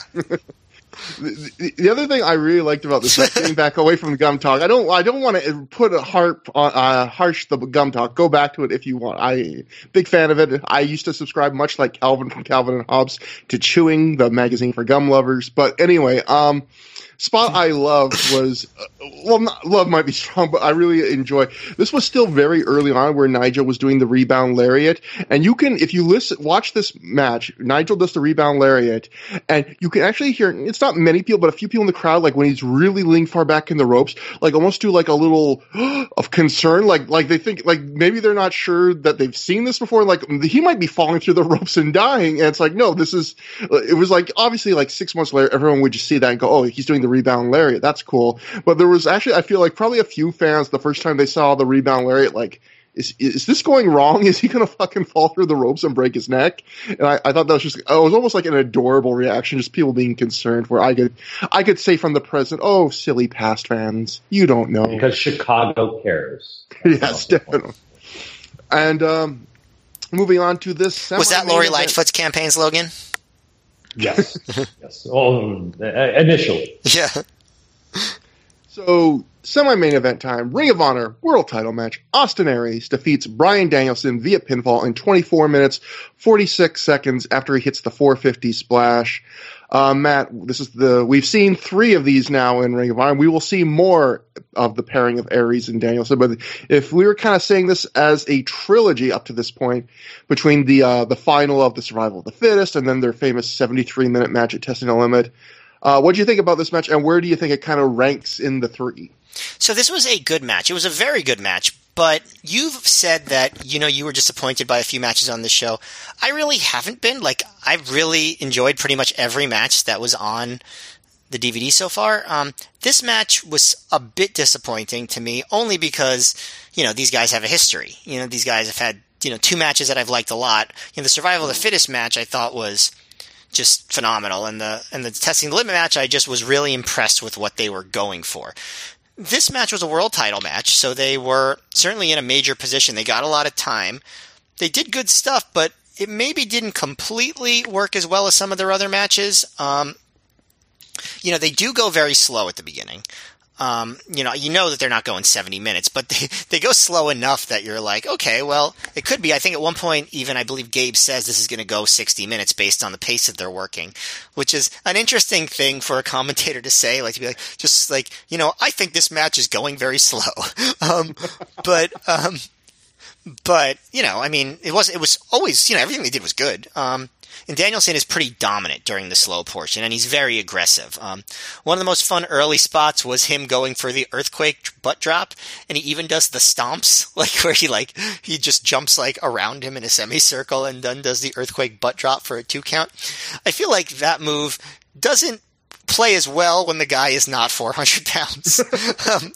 But, you know, I mean, I'm sure it would still hurt. I don't want Danielson dropping his butt on me. But Danielson does some of those, like the body slams, which in his previous matches with Aries, he would do like repeated body slams, and he runs Aries back first into the buckle. So I was like, maybe he's working his back. But then Aries turns the table by back suplexing Danielson to the outside and hitting the heat-seeking missile. And Gabe actually calls that the turning point of the match. And it very clearly is, and Aries takes over at that point, and he's kicking Danielson around ringside. He goes for an airplane spin, but Danielson fights it, so Aries turns it into like a TKO style move.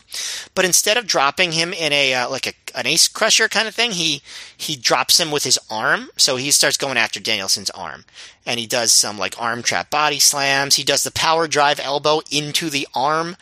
You know, and I love all that stuff when they like micro target a whole a body part and do, you know, fun stuff into it. He keeps trying to go for the cattle mutilation, but Danielson keeps rolling out of it and fighting back. And then Danielson goes after Aries' arm. He does arm breakers across his shoulder, butterfly suplex, and Danielson yells, "You want to insult me?" and slaps him in the face. And I was like, when did Aries insult him? by doing wrestling moves at him? I don't remember the insult. Do you remember the insult? Because I didn't notice it. I mean, yeah. There was no feud going after this. Yeah. It was literally just the winner of the Homicide-Danielson match on the last show gets a title shot. There was, like, no feud building this up. Yeah, I agree. Danielson goes for an airplane spin, and Prazak, talking about the Homicide airplane spin, says, "I don't think we're ever going to see any human being rotate that many times ever again. I feel very safe in making that prediction." And I was just like, any human being? Any rotation? Very safe? Like, I feel like that's just a bold... I mean, I feel like there have been times before and since where a human being has rotated that many times. Like, I don't know, astronauts have probably done it. But aren't we all technically rotating on this big little blue pebble mat? That's true, constantly. All life. Yeah, all the maybe it was something where... Let's just think about this. Maybe it was something when Bryan had Aries in the cattle mutilation. He's like, "There's no way you're going to defeat Super Crazy in his hometown tomorrow." And also possibly they'll add Ricky Marvin and make it a three-way match for no reason whatsoever, probably because someone wasn't at the show. That could be. I still just found it funny that Gabe Prazak just really went so far in. We're never going to see any human being, I quoted this, rotate ever that many times ever again. I feel very safe in making that prediction. I just find that to be so funny. It's the very safe, like he's like one step away from being like, "Look, you can quote me on this, like, because look, I will put money on this. You want to take up some fucking betting lines, put up the odds. I'll do it." Yeah, but anyway, I mean, I guess I don't have it on record that someone's rotated that many times, but I feel very safe in saying that they have. Danielson doesn't get the airplane spin because Aries goes for a sunset flip for two, and then they do like the little roll-up sequence, and Aries does an O'Connor roll, and Danielson kicks out, sending Aries all the way to the floor. And then in one of my favorite spots of the match, Danielson jumps off the apron with a really hard European uppercut onto Aries. And I feel like that uppercut spot has been used in like highlight videos and stuff. It's just a really, really good jumping European uppercut. And Danielson, he does this spinning back kick to the side of Aries' head, and it looks really stiff. So Danielson is definitely laying it in.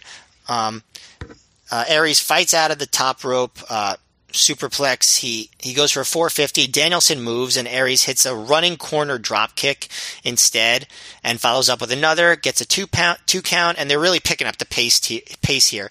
And Danielson escapes a brainbuster and actually hits a regular, good old fashioned atomic drop, which is not a move you see too often in ROH. Follows that up with a really nice top rope belly to back suplex. Crowd pops big for that one. He goes right into the cattle mutilation, and the crowd is definitely buying that it could be a finish. Aries almost gets the ropes, so Danielson turns it into that cattle mutilation pinning combo that he does sometimes, and the crowd is just heartbroken by the kick out. And they're all on their feet. Danielson does the airplane spin, and the crowd is actually counting the rotations correctly. Like, you know how sometimes when someone does a spinning move and the crowd like counts double? Like, I was following, and they really do count one per spin. And it ends up being like 31 spins. And Aries... Chicago did it. Say again? Chicago knows how to count. They do. Can you say it one more time, please? Just for everyone. Everyone in my town, I'm going to open up the windows. Chicago knows how to count. Way to go. Actually, Chicago Ridge. If you go into the city, they're not as good. Damn it. So while he's spinning, Aries turns it into a crucifix bomb. And it's sort of like some people I've heard say it was like a botched crucifix bomb, but I feel like it's just like, how good are you going to do it when you're in the middle of a spin? So I feel like it made sense for it to be kind of sloppy. And Aries doesn't sell the spin for very long. So he hits the brainbuster, hits the 450, gets the win. I thought it got really good near the end. Similar to early matches, they did spend a lot of time doing arm work, and it didn't really lead to much of anything. And I did feel the finish was kind of abrupt, so it wasn't as satisfying as I would have liked.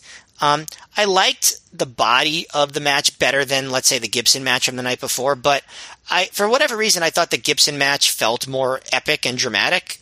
So I think they kind of cancel each other out. This was a really, really good match. I just didn't think it hit the levels that maybe it could have. I don't know. Keith, what do you think?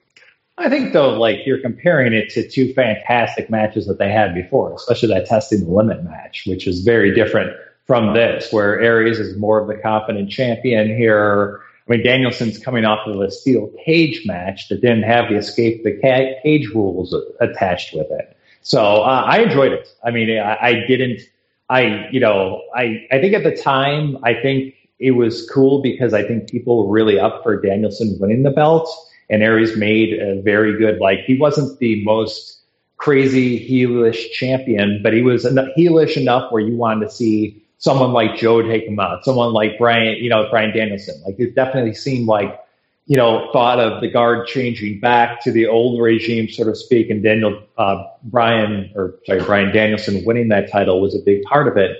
But this was a dandy match, and the crowd was on their feet during that culmination thinking that it was going to be the end. In the last few minutes, the crowd was completely up for it. And, I enjoyed it. I thought it was a very, very good match. But, I mean, it's sort of like comparing, I'm sure if I had a cheeseburger at a great restaurant that it would be pretty good. But, comparing, they serve steak here, they serve meat.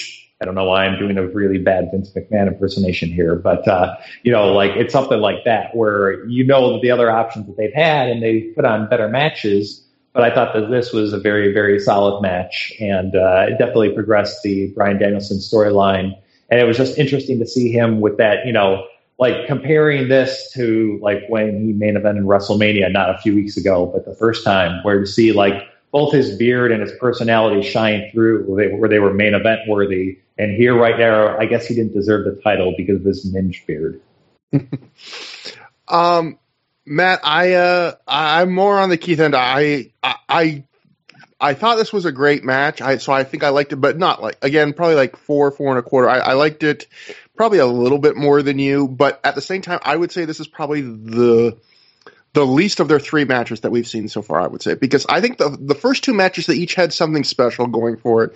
The first match, the survival of the fittest end, where it's basically a mini match that's part of that multi-man match, that really felt like Austin Aries' breakout performance, and so there was this excitement of him being kind of the underdog, and you starting to realize in the middle of the match, wow, this, we're seeing someone becoming a star here. And then the testing the limit match, obviously, it's a hard match to completely recommend to people because it's well over an hour, but that also makes it memorable in a bunch of ways. There's all sorts of stuff that happens within that and having the three falls to play with. And this match is just – it's a straight-up wrestling match. They're now wrestling kind of as even. I feel they're on the same level as opposed to maybe the first match and some of the second. And so there's not really a big hook to this match in the way that the first two have these hooks. It's just a good wrestling match, or I would say still a great match, but it's not as memorable. It's not as special. Although there is still, I will not forget probably that Bryan Danielson did the fucking earthquake splash, like you said. I love Bryan Danielson is a guy who he will work in stuff like airplane spin or an earthquake splash, but he won't there's a little wink to how ridiculous it is, but it's all in the context of serious matches. He's never a guy when he does that stuff, it's not I'm doing a bunch of comedy now. It's no, I'm so good, I'm just going to throw this in, and you're going to accept it and enjoy it. And I love that about Danielson.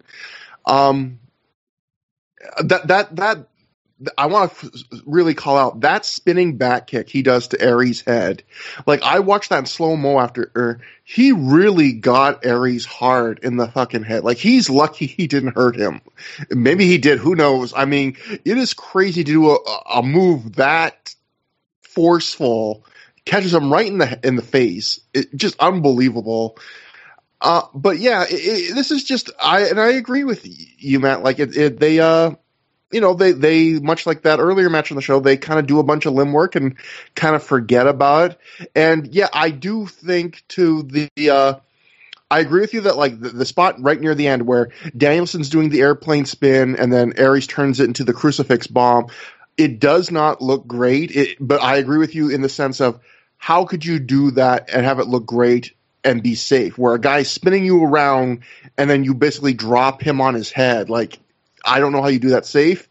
It doesn't look great. I kind of wish it looked great, because if it did, I feel like if you just did crucifix bomb right into the 450, that would have been such a great ending. Instead, there's a couple spots kind of in between to get to that point. But the least of the three matches, but like what Keith said, like, the least of their three matches is still great, in my opinion. I think it's still great. So after the match, Aries offers a handshake. Danielson blows him off. He just walks to the back. Aries celebrates until Samoa Joe's music hits, and out he comes to the ring, pure title in his hand. Joe gets on the mic and he says he's here for a few reasons. The first is to tell all the fans that Aries has done a hell of a job living up to the expectations of being Ring of Honor champ, but all he's done is live up to expectations that Joe himself has set already. Joe says now that he's the pure champ, it'll be the top belt in Ring of Honor. Aries grabs the mic from him and he says he doesn't know who Joe thinks he used to be, but what Joe used to be is what Aries is now, the top wrestler in Ring of Honor. Aries says he has respect for what Joe did with the belt, because if anyone else did what Joe is doing right now, trying to steal a spotlight, he'd slap the taste right out of their mouth. Aries says because he's an honorable champion, though, and because Joe is big, which gets a little chuckle from the crowd, he'll shake his hand and hold the ropes open for him. Aries offers a handshake. Joe accepts. We get a handshake. But then as Aries holds the ropes open for Joe to leave, he then times it so he can crotch Joe with the ropes, and then he attacks Joe. Joe's selling the injured ribs, for which is the reason why he wasn't wrestling on the show. He had a legit rib injury from Manhattan Mayhem. He goes for Aries goes for the 450, but as he's on the top turnbuckle, Joe recovers. He's up. He slaps Aries in the face, and he hits him with the muscle buster. Joe sells his ribs big again from the beating, and he grabs the mic to say, "You've been warned." Joe then just tosses Aries' world title at him, and he poses as Aries just sells being completely beat to shit. Joe's goes to the back, and an army of refs and students then help Aries to the back. As they're doing so, Aries says the belt's still his. No one's going to take it from him. So I'll say, like, there's a bit of controversy about this. I kind of agree with, I don't think it makes Aries look great. And you could say, okay, Joe beat down Aries, but Aries had just wrestled a match. But then you could say, well, Joe was coming into this injured, and he's selling the injury during the beatdown. Even I think it's never a good look for a wrestler when you start a fight and then you do it like unfairly with a cheap shot, and then you're the one that ends up getting your ass handed to you. Like you know, maybe if you're being like, this would work if Aries was a like cowardly heel character, but no, he's not. He's a heel. But he's a very, like, his gimmick's almost the opposite, where he's like the fighting champ who defends against the top opponents, and he's winning clean, and he's not using interference. And so for him to do like this cheap shot, and then within seconds he's getting beat down, and Joe like lording over him and being like, you know, basically telling him he got served. Like, I felt that made Aries look a bit like a bitch. I know it's setting up to a future match, but by the way, that's a match Aries will lose. So even there, you know, it's kind of reversing some of the good stuff that's happened for Aries with beating Joe a couple times. But what do you guys think about, like, did you have the same impression or a different impression? Matt, did you have any thoughts? So I sort of felt like it didn't really lead to much of anything. Like, I thought it was entertaining as a segment, but, you know, even though they do have a match, it sort of feels like it's out of context from this, because it's after Aries turns face, kind of. Because Aries does pretty much turn face right after he loses the belt. I mean, there's never a real, like, strong face turn moment, but he pretty much does. And so that's another reason why I think it's a little bit weird. Like, Aries turns, like, he's kind of acts like, he kind of acts like a stoogey heel here, and then he's basically a babyface in, like, moments later. So that's the other thing. So I don't know. I didn't think it was super productive, but I guess they just wanted to get Joe on the show. That's sort of how I felt. Joe, for those who did not listen to our last episode, again, Joe was able to work the previous show, the four-way, which he did very little in, but he still could work it. And from the injury where he got hurt, I believe, in the Manhattan Mayhem main event where Loki did the double stomp to him, it legit hurt his ribs. But Joe, for whatever reason, on this night, he couldn't even do that. I don't know what his original plan, what the original match was for him or any plan for him on the show. So this was like the only bit you got from Joe, which I have to imagine is another reason why he got to do a beatdown, which was let's give them a little bit of Joe action, the fans, so they don't feel like they've completely missed out on Joe. But the PW Torch wrote about Joe's injury. They wrote, regarding Samoa Joe's attending this weekend's Midwest Swing, even though he was in no condition to perform, Sapolsky tells the Torch, simply put, Joe is the man. He is very old school in his mentality where he'll fight through the pain and always strive to give the fans their money's worth. There's no doubt Joe is a leader in our locker room. Joe signed autographs at the merchandise table before the event in Chicago Ridge, Illinois. So Joe still putting himself out there, but not being able to work. And then we go to intermission. And as the cage is being set up, we get the weird intermissions that you get when these happen, where the intermission comes right before the main event. But Dave Prazak is backstage, joined by James Gibson. Prazak says beating one half of the tag team champions tonight could put Gibson in line for a tag title shot with a partner. Gibson says he's out for gold. It doesn't matter if it's the world, tag, or pure title. Gibson assumes Spanky would be down to be his partner, so he's officially challenging Whitmer and Jacobs to a tag title match with Spanky. Chad Collier interrupts, saying he beat Jimmy Jacobs clean tonight, so if anyone deserves a tag title shot, it's him and his best friend, Nigel McGuinness.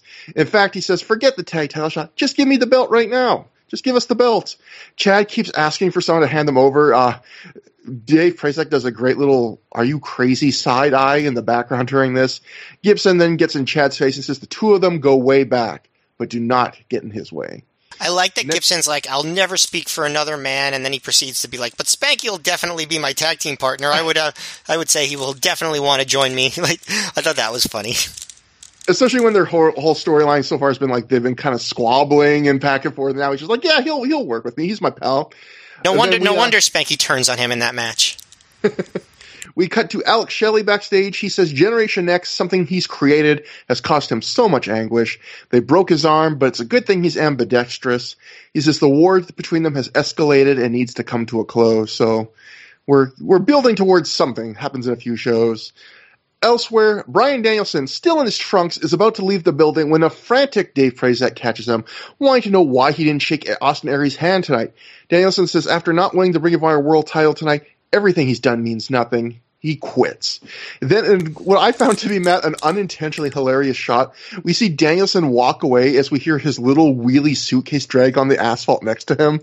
And by the way, he's not in plain clothes. He's just in his black trunks, and he's just, like, walking out. Yeah, he's just walking out naked, basically. Yeah. And I just thought it was, like, undercut, like, the serious moment. It was just – I don't think you can have a serious moment that is then immediately followed by guy in his underwear walks away with his wheelie suitcase. Like, well, that's – you know, that's what he did after the Roman Reigns match.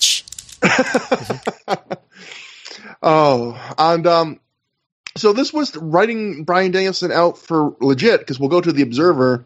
Dave Meltzer would write at the time, the biggest news of the weekend concerned Bryan Danielson, who is leaving the promotion. Similar to Samoa Joe, he's hit a major depression point regarding the business. It's the deal of working his ass off, getting great, and seemingly not mattering, as WWE and TNA had shown no interest in him, although there is at least some interest in him now. And New Japan hasn't brought him back in nearly a year. He said he was tired of working U.S. Indies, where it's based on high spots and building to lots of false finishes, and is leaving for Europe to work there all summer long and make a decision from there. So, yeah, for people that weren't around during this time or don't remember, there was a time where, I think this was during the time where Bryan Danielson for a second was like going, well, maybe I should join the Peace Corps or something. Like, he was legit feeling like, you know, kind of talking about, like, I'm not sure if there's a place for me in pro wrestling. You know, kind of similar to what we talked about with, like, or how Davey just mentioned, similar to Samoa Joe on recent shows we talked about. He kind of went through a crisis like this, and Danielson was going more serious because, you know, with Joe, it was just, you know, he kind of had a couple live journals where he was like, oh man, this sucks. But he was then almost immediately was like, you know, don't worry, I'm going to keep going. Where Danielson, for a second there, I was more scared that like Danielson was just going to retire. You know, it was like, I'm going leaving to Europe, and then maybe I just won't come back. So this might, it would have been weird, Matt, to think if this was like the end of Bryan Danielson in Ring of Honor forever. This week in wrestling would be pretty different. Yeah, exactly. It's kind of wild to think that this literally could have been like writing him out forever. But luckily it wasn't. When he would come back, we will not see him for a long time in through the years' time, but he will come back, and then we will get a bounty of Bryan Danielson. But finally, we get a little recap video for the Punk Ray feud, just like the Homicide Danielson cage match got the night before. And that brings us to the main event, the steel cage match. CM Punk defeated Jimmy Rave with Jade Chung and Prince Nada in 24 minutes, 16 seconds. I thought this was another great match. I thought this was probably my favorite match on the show. CM Punk's one of those guys, when you watch him from this era, you could tell he's a guy who had like one foot in the old school and one foot in the new school, because when he would wrestle a guy like AJ Styles, he was very much, even though I don't think that was Punk at his best, he would try and do like the work rate, modern indie kind of match in that pace. But then sometimes in like tag matches or stuff like this, you would really see how much he loved like probably the wrestling he grew up with, like 80s, more old school wrestling, because there's a lot of, I think, modern cage matches the last 20 years where guys just kind of go back and forth. They try and think of really innovative spots. They just try and – it's almost like really innovative match that just happens to be in a cage and maybe utilize it for a few spots. And this is a match where it felt like a really old-school cage match. Like when it starts, Punk is – you would almost expect, oh, he's going to run at Rave to get his hands on him. But instead, he's just so calm and relaxed. But it makes sense because you feel like – Punk's all acting like he's already won. Like just getting Rave alone in the cage, he knows Rave is screwed. Like this is the thing he's won for it. Finally, in this whole feud where Rave's always been having interference helping him and outside weapons and all sorts of stuff, like he's trapped in this cage. He can't get out.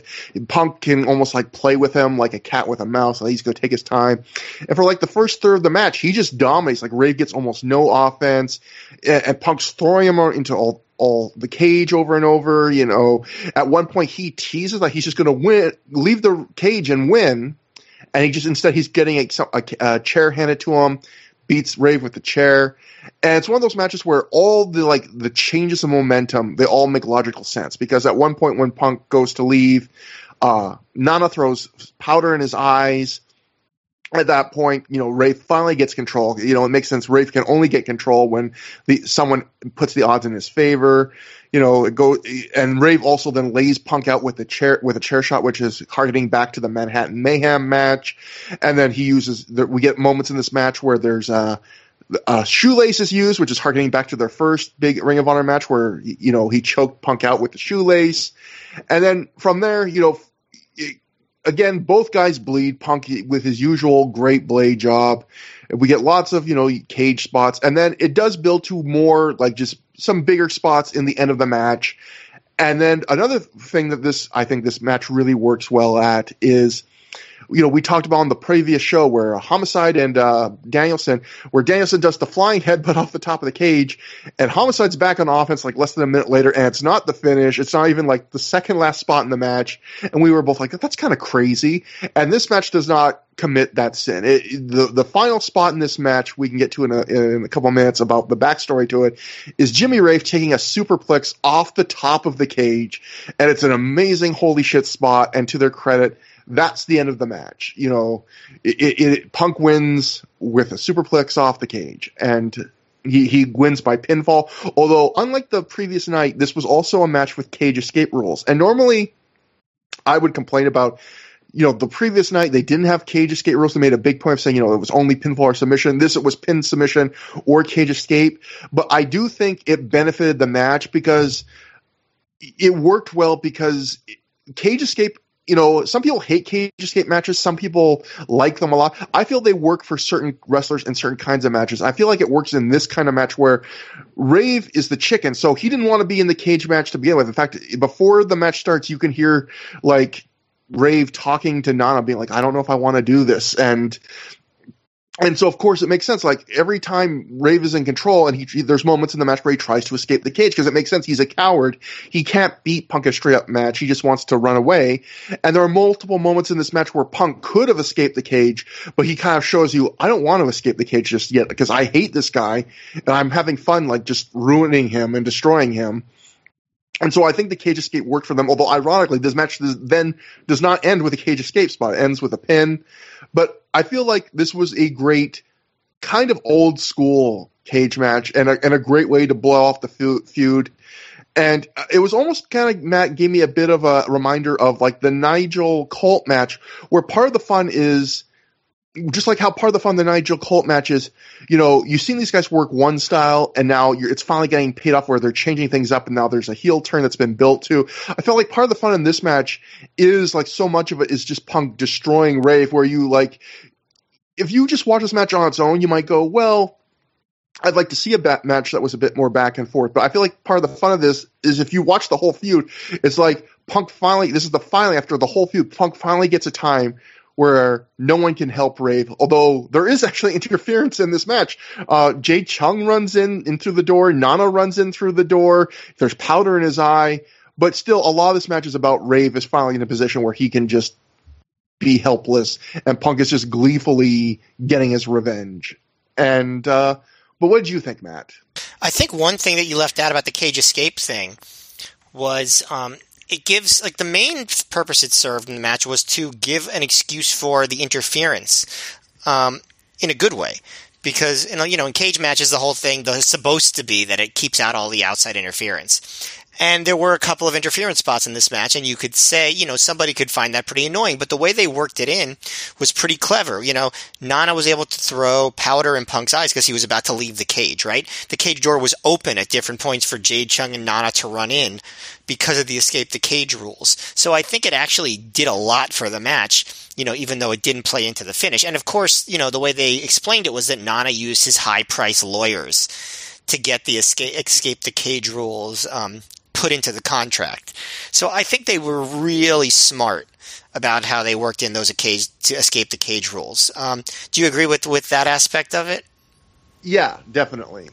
Even the cage escape, it just makes certain spots like the end, the superplex, more organic. Because I think one of the things we talked about with the Homicide Danielson match was, like, I think they get to the Danielson off the top of the cage spot, or some spot where, like, I know there's a spot in that match where we talked about where, like, Homicide's climbing the cage to, like, facilitate a spot, but I was thinking, like, I remember mentioning it to you, like, why is he climbing the cage in a non-cage escape match where Gabe's on commentary saying neither guy wanted to have cage escape, but it's because they needed to do a certain spot up high, where this match, you know, if it's cage escape, you can get to a spot off the top of the cage really easily, because it's easy just to heel tries to escape, face catches him, you do a spot off the cage. It makes sense. Right, exactly. And, I also, one other thing it did was it gave them a chance to do some homages to the Hart versus Hart SummerSlam 94 match, where they're, like, both diving for the door, and then, like, one of them jumps over the other guy to dive to the door, and they're pulling each other back. So that was fun. But no, I agree with you. I thought this was the best match of the whole weekend. In terms of everything coming together, I thought the atmosphere is actually one of the best parts. From Rave's entrance and the crowd's going nuts, and then they do a really neat thing for Punk's entrance where they use one camera shot from the side, like the hard camera, showing Punk's entrance the entire way, which is just they produce the match differently. And I think that adds an epic feel. The other thing that I noticed is that they use 3 cameras in the edit of this match. Normally they use 2 cameras, and the third camera, usually the one that's being shot by Shane Hagedorn during this era, is not used at all. Except, I think Joe versus Kobashi did it, and I think in this match they did it. So you get some really different kinds of camera angles in this match, and I think that adds a level of just, I don't know, excitement and just importance and cinematic nature to the match that you don't normally get in big ROH matches. And I thought it just, everything kind of came together. You know, this was like Bruno Sammartino conquering a final match in a cage in Madison Square Garden, you know, with Punk in the Bruno role. The crowd was just, this was definitely, so this match I would say was the peak of CM Punk as a babyface in ROH. You know, whether, you know, just in terms of him being the conquering hero in his hometown. By the time he comes back for the next show, it's his farewell show, and then that's his last ROH match in Chicago. And he only, I think, has 3 more matches in ROH as a babyface at all. In the third one, he turns heel in that one. So I feel like this is really like the peak of that version of CM Punk in ROH. And yeah, sorry, go ahead. I was just gonna say I completely agree. Like, I'm glad you said. Like, I really do think this is like the most over we've ever seen CM Punk, and certainly the most over just as like a pure baby. This, like, I know it's his hometown, but he really came off like just a giant star on the show and on this in this match. And I think, you know, they did a lot of work to get it to that point. Besides it being his hometown, the camera work, the production.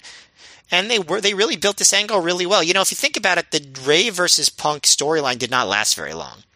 No. Right? It went from the first of the 3 anniversary shows to this. It started in early February or mid-February, and it lasted until mid-May.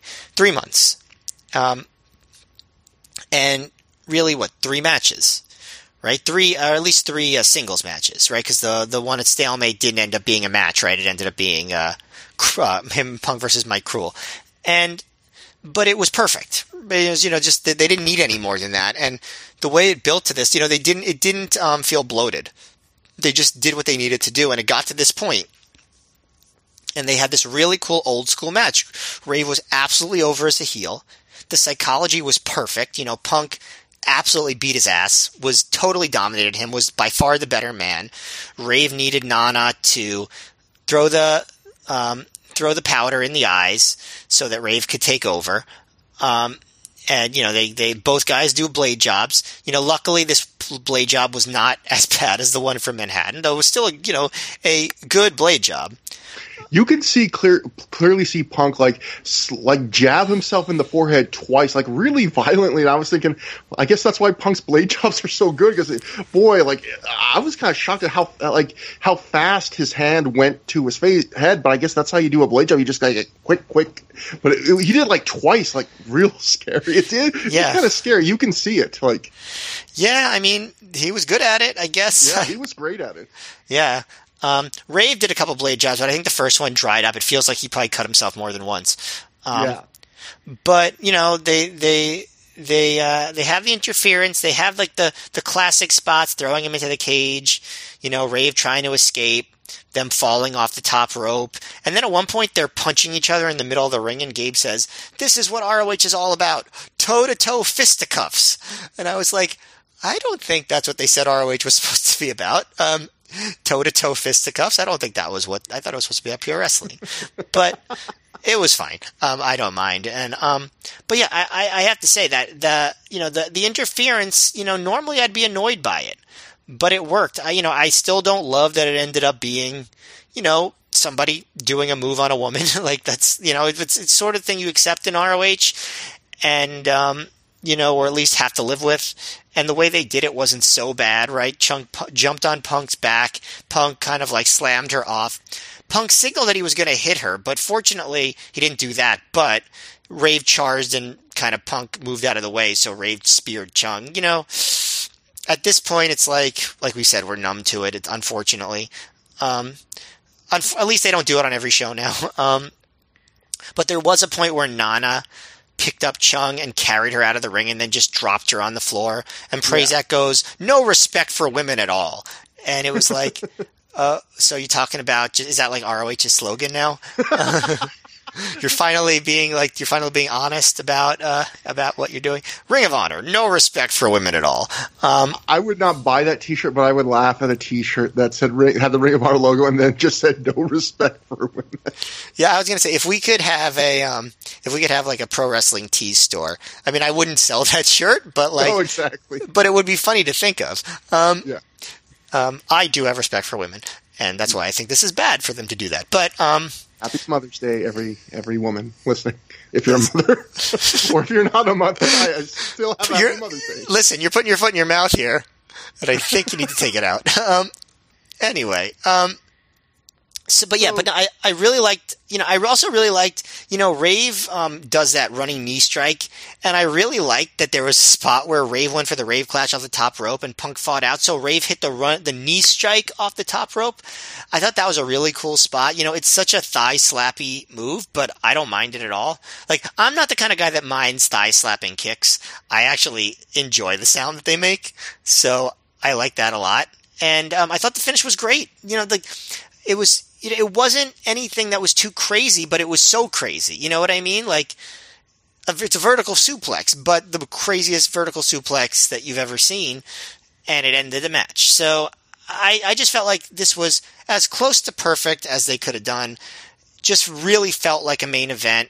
I do think the Jade Chung stuff, you know, marred it a little bit, but in the context of 2005, you know, just great. Great atmosphere, such a good atmosphere. One of the best atmospheres of an ROH match that I could think of so far. So I'm very high on this match. So I have a little more to say, but we've prattled on a lot. So Keith, what did you think? I thought it was good. Like, I thought it was a fine cage match. The cage I would give on a scale of 1 to 10. I'd sit there and say this cage is a solid 5.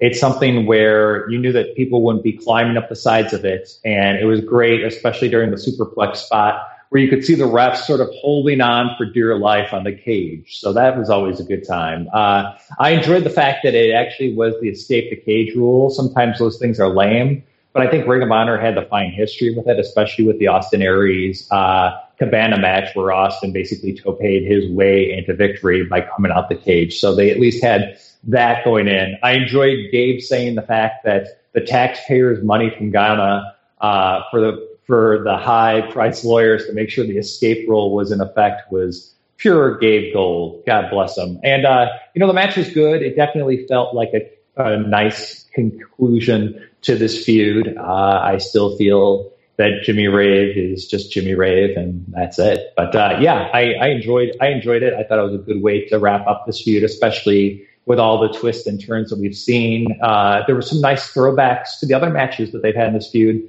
Sadly, no bug spray, though. It would have been nice to see a return of the bug spray and blindness and sort of that stuff. But I thought it was a nice little ending, and the crowd definitely, this was the match that drew the crowd, because CM Punk was Chicago's favorite homeboy that wasn't Chilly Willy from ECW. So it was real good.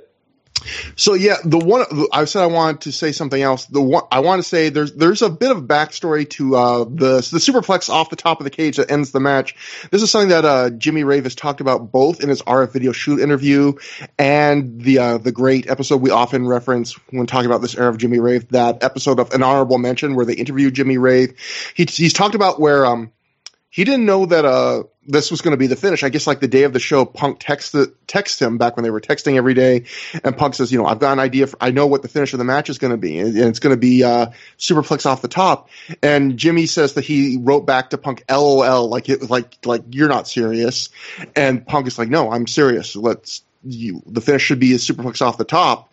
And Rave said that he had kind of thought about the Pepsi plunge off the top, but I guess everyone realizes that wouldn't have been a good, because that would have required Punk taking like a knees first bump off the top of the cage. But so Rave was not like, you know, understandably nervous about taking a superplex off the top of the cage. So he was like saying, like, could we practice this or something, or like work this out? And so they actually set up the cage before the show and then took it down before the show started to do this, except then Punk, even though said he would show up before the show so they could work it out, doesn't show up. And then he shows up like after bell time, and it's too late to go over it. And Punk just says to him, oh, well, it's probably better that we didn't practice it anyway. And Rave was worried, but like luckily they do the spot. And there is a moment where they're at the top where Rave does slip in his footing like a little bit. And Rave was talking about being scared, like, my back's to the crowd, so if I fall off the cage, I'm dead. You know, I can't really break my fall. But it works. And I was thinking, Matt, watching that, like, it's so funny how in wrestling, like, there are so many stories like that where things are kind of actually, they didn't do enough due diligence and things are kind of dangerous, but it turns out just to be a great story because it works out well. Like, isn't that cool that it worked out anyway? But if that story, like if Rave slips and breaks his neck, that's an episode of Dark Side of the Ring. Like that same story of like Punk said he'd, work it out and he never showed up and, Rave wasn't comfortable. Like that would be ominous, but instead, because it works out great. It's just like, oh, isn't that like a crazy wrestling story, Yeah, I mean, it's amazing, how lucky in terms of like how few of those stories are where these big stunts go so wrong that it becomes tragic. There are obviously a few very notable examples, but there aren't so many. And, I think just chalk that up to luck. Especially when this is a show where the ring was already broken. I don't know how. And, a lot of times that Ring of Honor cage looked like it was held together by like string and a prayer. And, I wouldn't have felt comfortable even in the best of times probably doing that spot off the top of a cage. But like a Ring of Honor cage, which often you could see like the walls would be kind of crooked and kind of just taped together and stuff, like the idea of I'm going to stand on top of this and you're going to balance on top with me, and we're going to do a spot off of it. This isn't like the Scramble Cage where you at least have those platforms where you have like real good footing. Yeah, I mean, and hey, luckily for ROH, compared to some other indie cages I've seen, it's like cream of the crop. So like, it's so probably, as for every crazy ROH example, there's like 10 other crazy indie examples that you can't believe actually turned out okay, Yeah. So, that should be our show, Matt. Instead of the Dark Side of the Ring, it should be about like things in wrestling that didn't go badly, but they could have. Like the that would be never ending, that series. Exactly, we'd have way more seasons where it's like this could have been a bad thing, but it barely worked out. Like you could do a whole episode about that delirious back suplex he took on the show. Like listen and learn, top 1000. But so yeah, that's the match. After the match, the refs literally drag Rave out of the cage, which is one of those things where you're like, obviously it's perfectly fine because, he's not really hurt, but you were thinking like, if they were trying to sell this, like what refs would legit do, just dragging a guy out of the cage by like his arms and stuff, like, not how you would treat a potentially like seriously injured person. Ace Steel and Colt Cabana join Punk in the ring. Punk and Colt share a big hug, which made me feel aw, because they're probably not sharing hugs anymore. Punk poses on top of the cage as the crowd chants for him. Punk and the crowd sing along to his theme. And again, Punk just comes off as a gigantic star on this night. The crowd starts chanting, thank you, and then ROH. Punk leans into the camera and says, I'm coming to get you, Austin Aries. And then he starts screaming at ringside, saying he's coming for the gold. So they are... they're starting to build, towards that. It's only a few shows away now. And, yeah, no after-show promos for this show. Really just a great ending where Punk comes off as a megastar. So, Matt, what did you think about the show as a whole? Because I have a feeling you're going to feel similar to me. Well, you had some matches that you were pretty disappointed by early, but, like, the only thing that I was even slightly disappointed by was the title match, and I still thought that was like a really, really good match. So to me, this is one of the best ROH shows, top to bottom in terms of in the ring. Like there were no major storyline developments or anything like that or title changes, but just top to bottom matches, you can't really get too many that are better. And a great crowd, a really epic seeming main event. This is elite tier ROH show, at least for this time. I almost feel bad for the final showdown because that was a very good show, but compared to the other two May shows, it's not nearly as memorable. And this was, this and Manhattan Mayhem in the same month, and then you add in the final showdown. It's like May 2005. Those are the only three shows that month. That's the best month in ROH history in terms of if you're gonna pick a month to just get all the DVDs from. You can't go wrong with May 2005. Damn, like what a really, really good month for ROH, and this was just a hell of an entertaining show. Again, not a super eventful show, although it does end a really major feud, but just super good matches, like just really, really good. even though I did not like some of the early matches as much as you, I did not think anything was even average. And I think, like, if the worst match on the show would be, say, like Chad Collier, Jimmy Jacobs, that's a pretty good show probably if that's your worst match. Because even that, I would say, was enjoyable, better than average, like a good little match. And I would say this is, one of the best Ring of Honor shows we've seen so far because you've got three great matches. I would say basically everything in the second half of the show hit really big for me. Nothing is bad. Nothing's even average. And I could – like I think Manhattan Mayhem has a special atmosphere the show doesn't have. And like a pacing and like a storyline thread that makes this probably a little bit better, but still – But yeah, exactly. So that's probably the better show. But I could see some people liking this show better just because it does have like two or three, I would say three, like really like legit great matches. And you have like a big end of a feud, cage match to blow this off where, the Manhattan Mayhem doesn't really have that fine finality to it. But just a great show. And like you said, like two of the best shows Ring of Honor has done in the same month in a 3-show span. Just they were really hitting here. And I also just liked, you said it wasn't the most eventful show. In a way, I agree. But what I do like about the show is I felt like it was one of those shows where there was all sorts of different things at different stages on the show. Like on the top, you got the end of a big feud that had been happening for a few months. You had Danielson leaving for a few months, but then you had like a big middle chapter of a feud with the Nigel turn. And then early on the show, you had stuff that like kind of didn't have any storyline at all, but it was, trying to start building some contenders for the tag titles. You had the kind of a, not really important, but a middle match of the Alex Shelley Generation Next feud. So it was kind of like there was some stuff starting, there was some stuff ending, and there was stuff kind of just floating in the middle.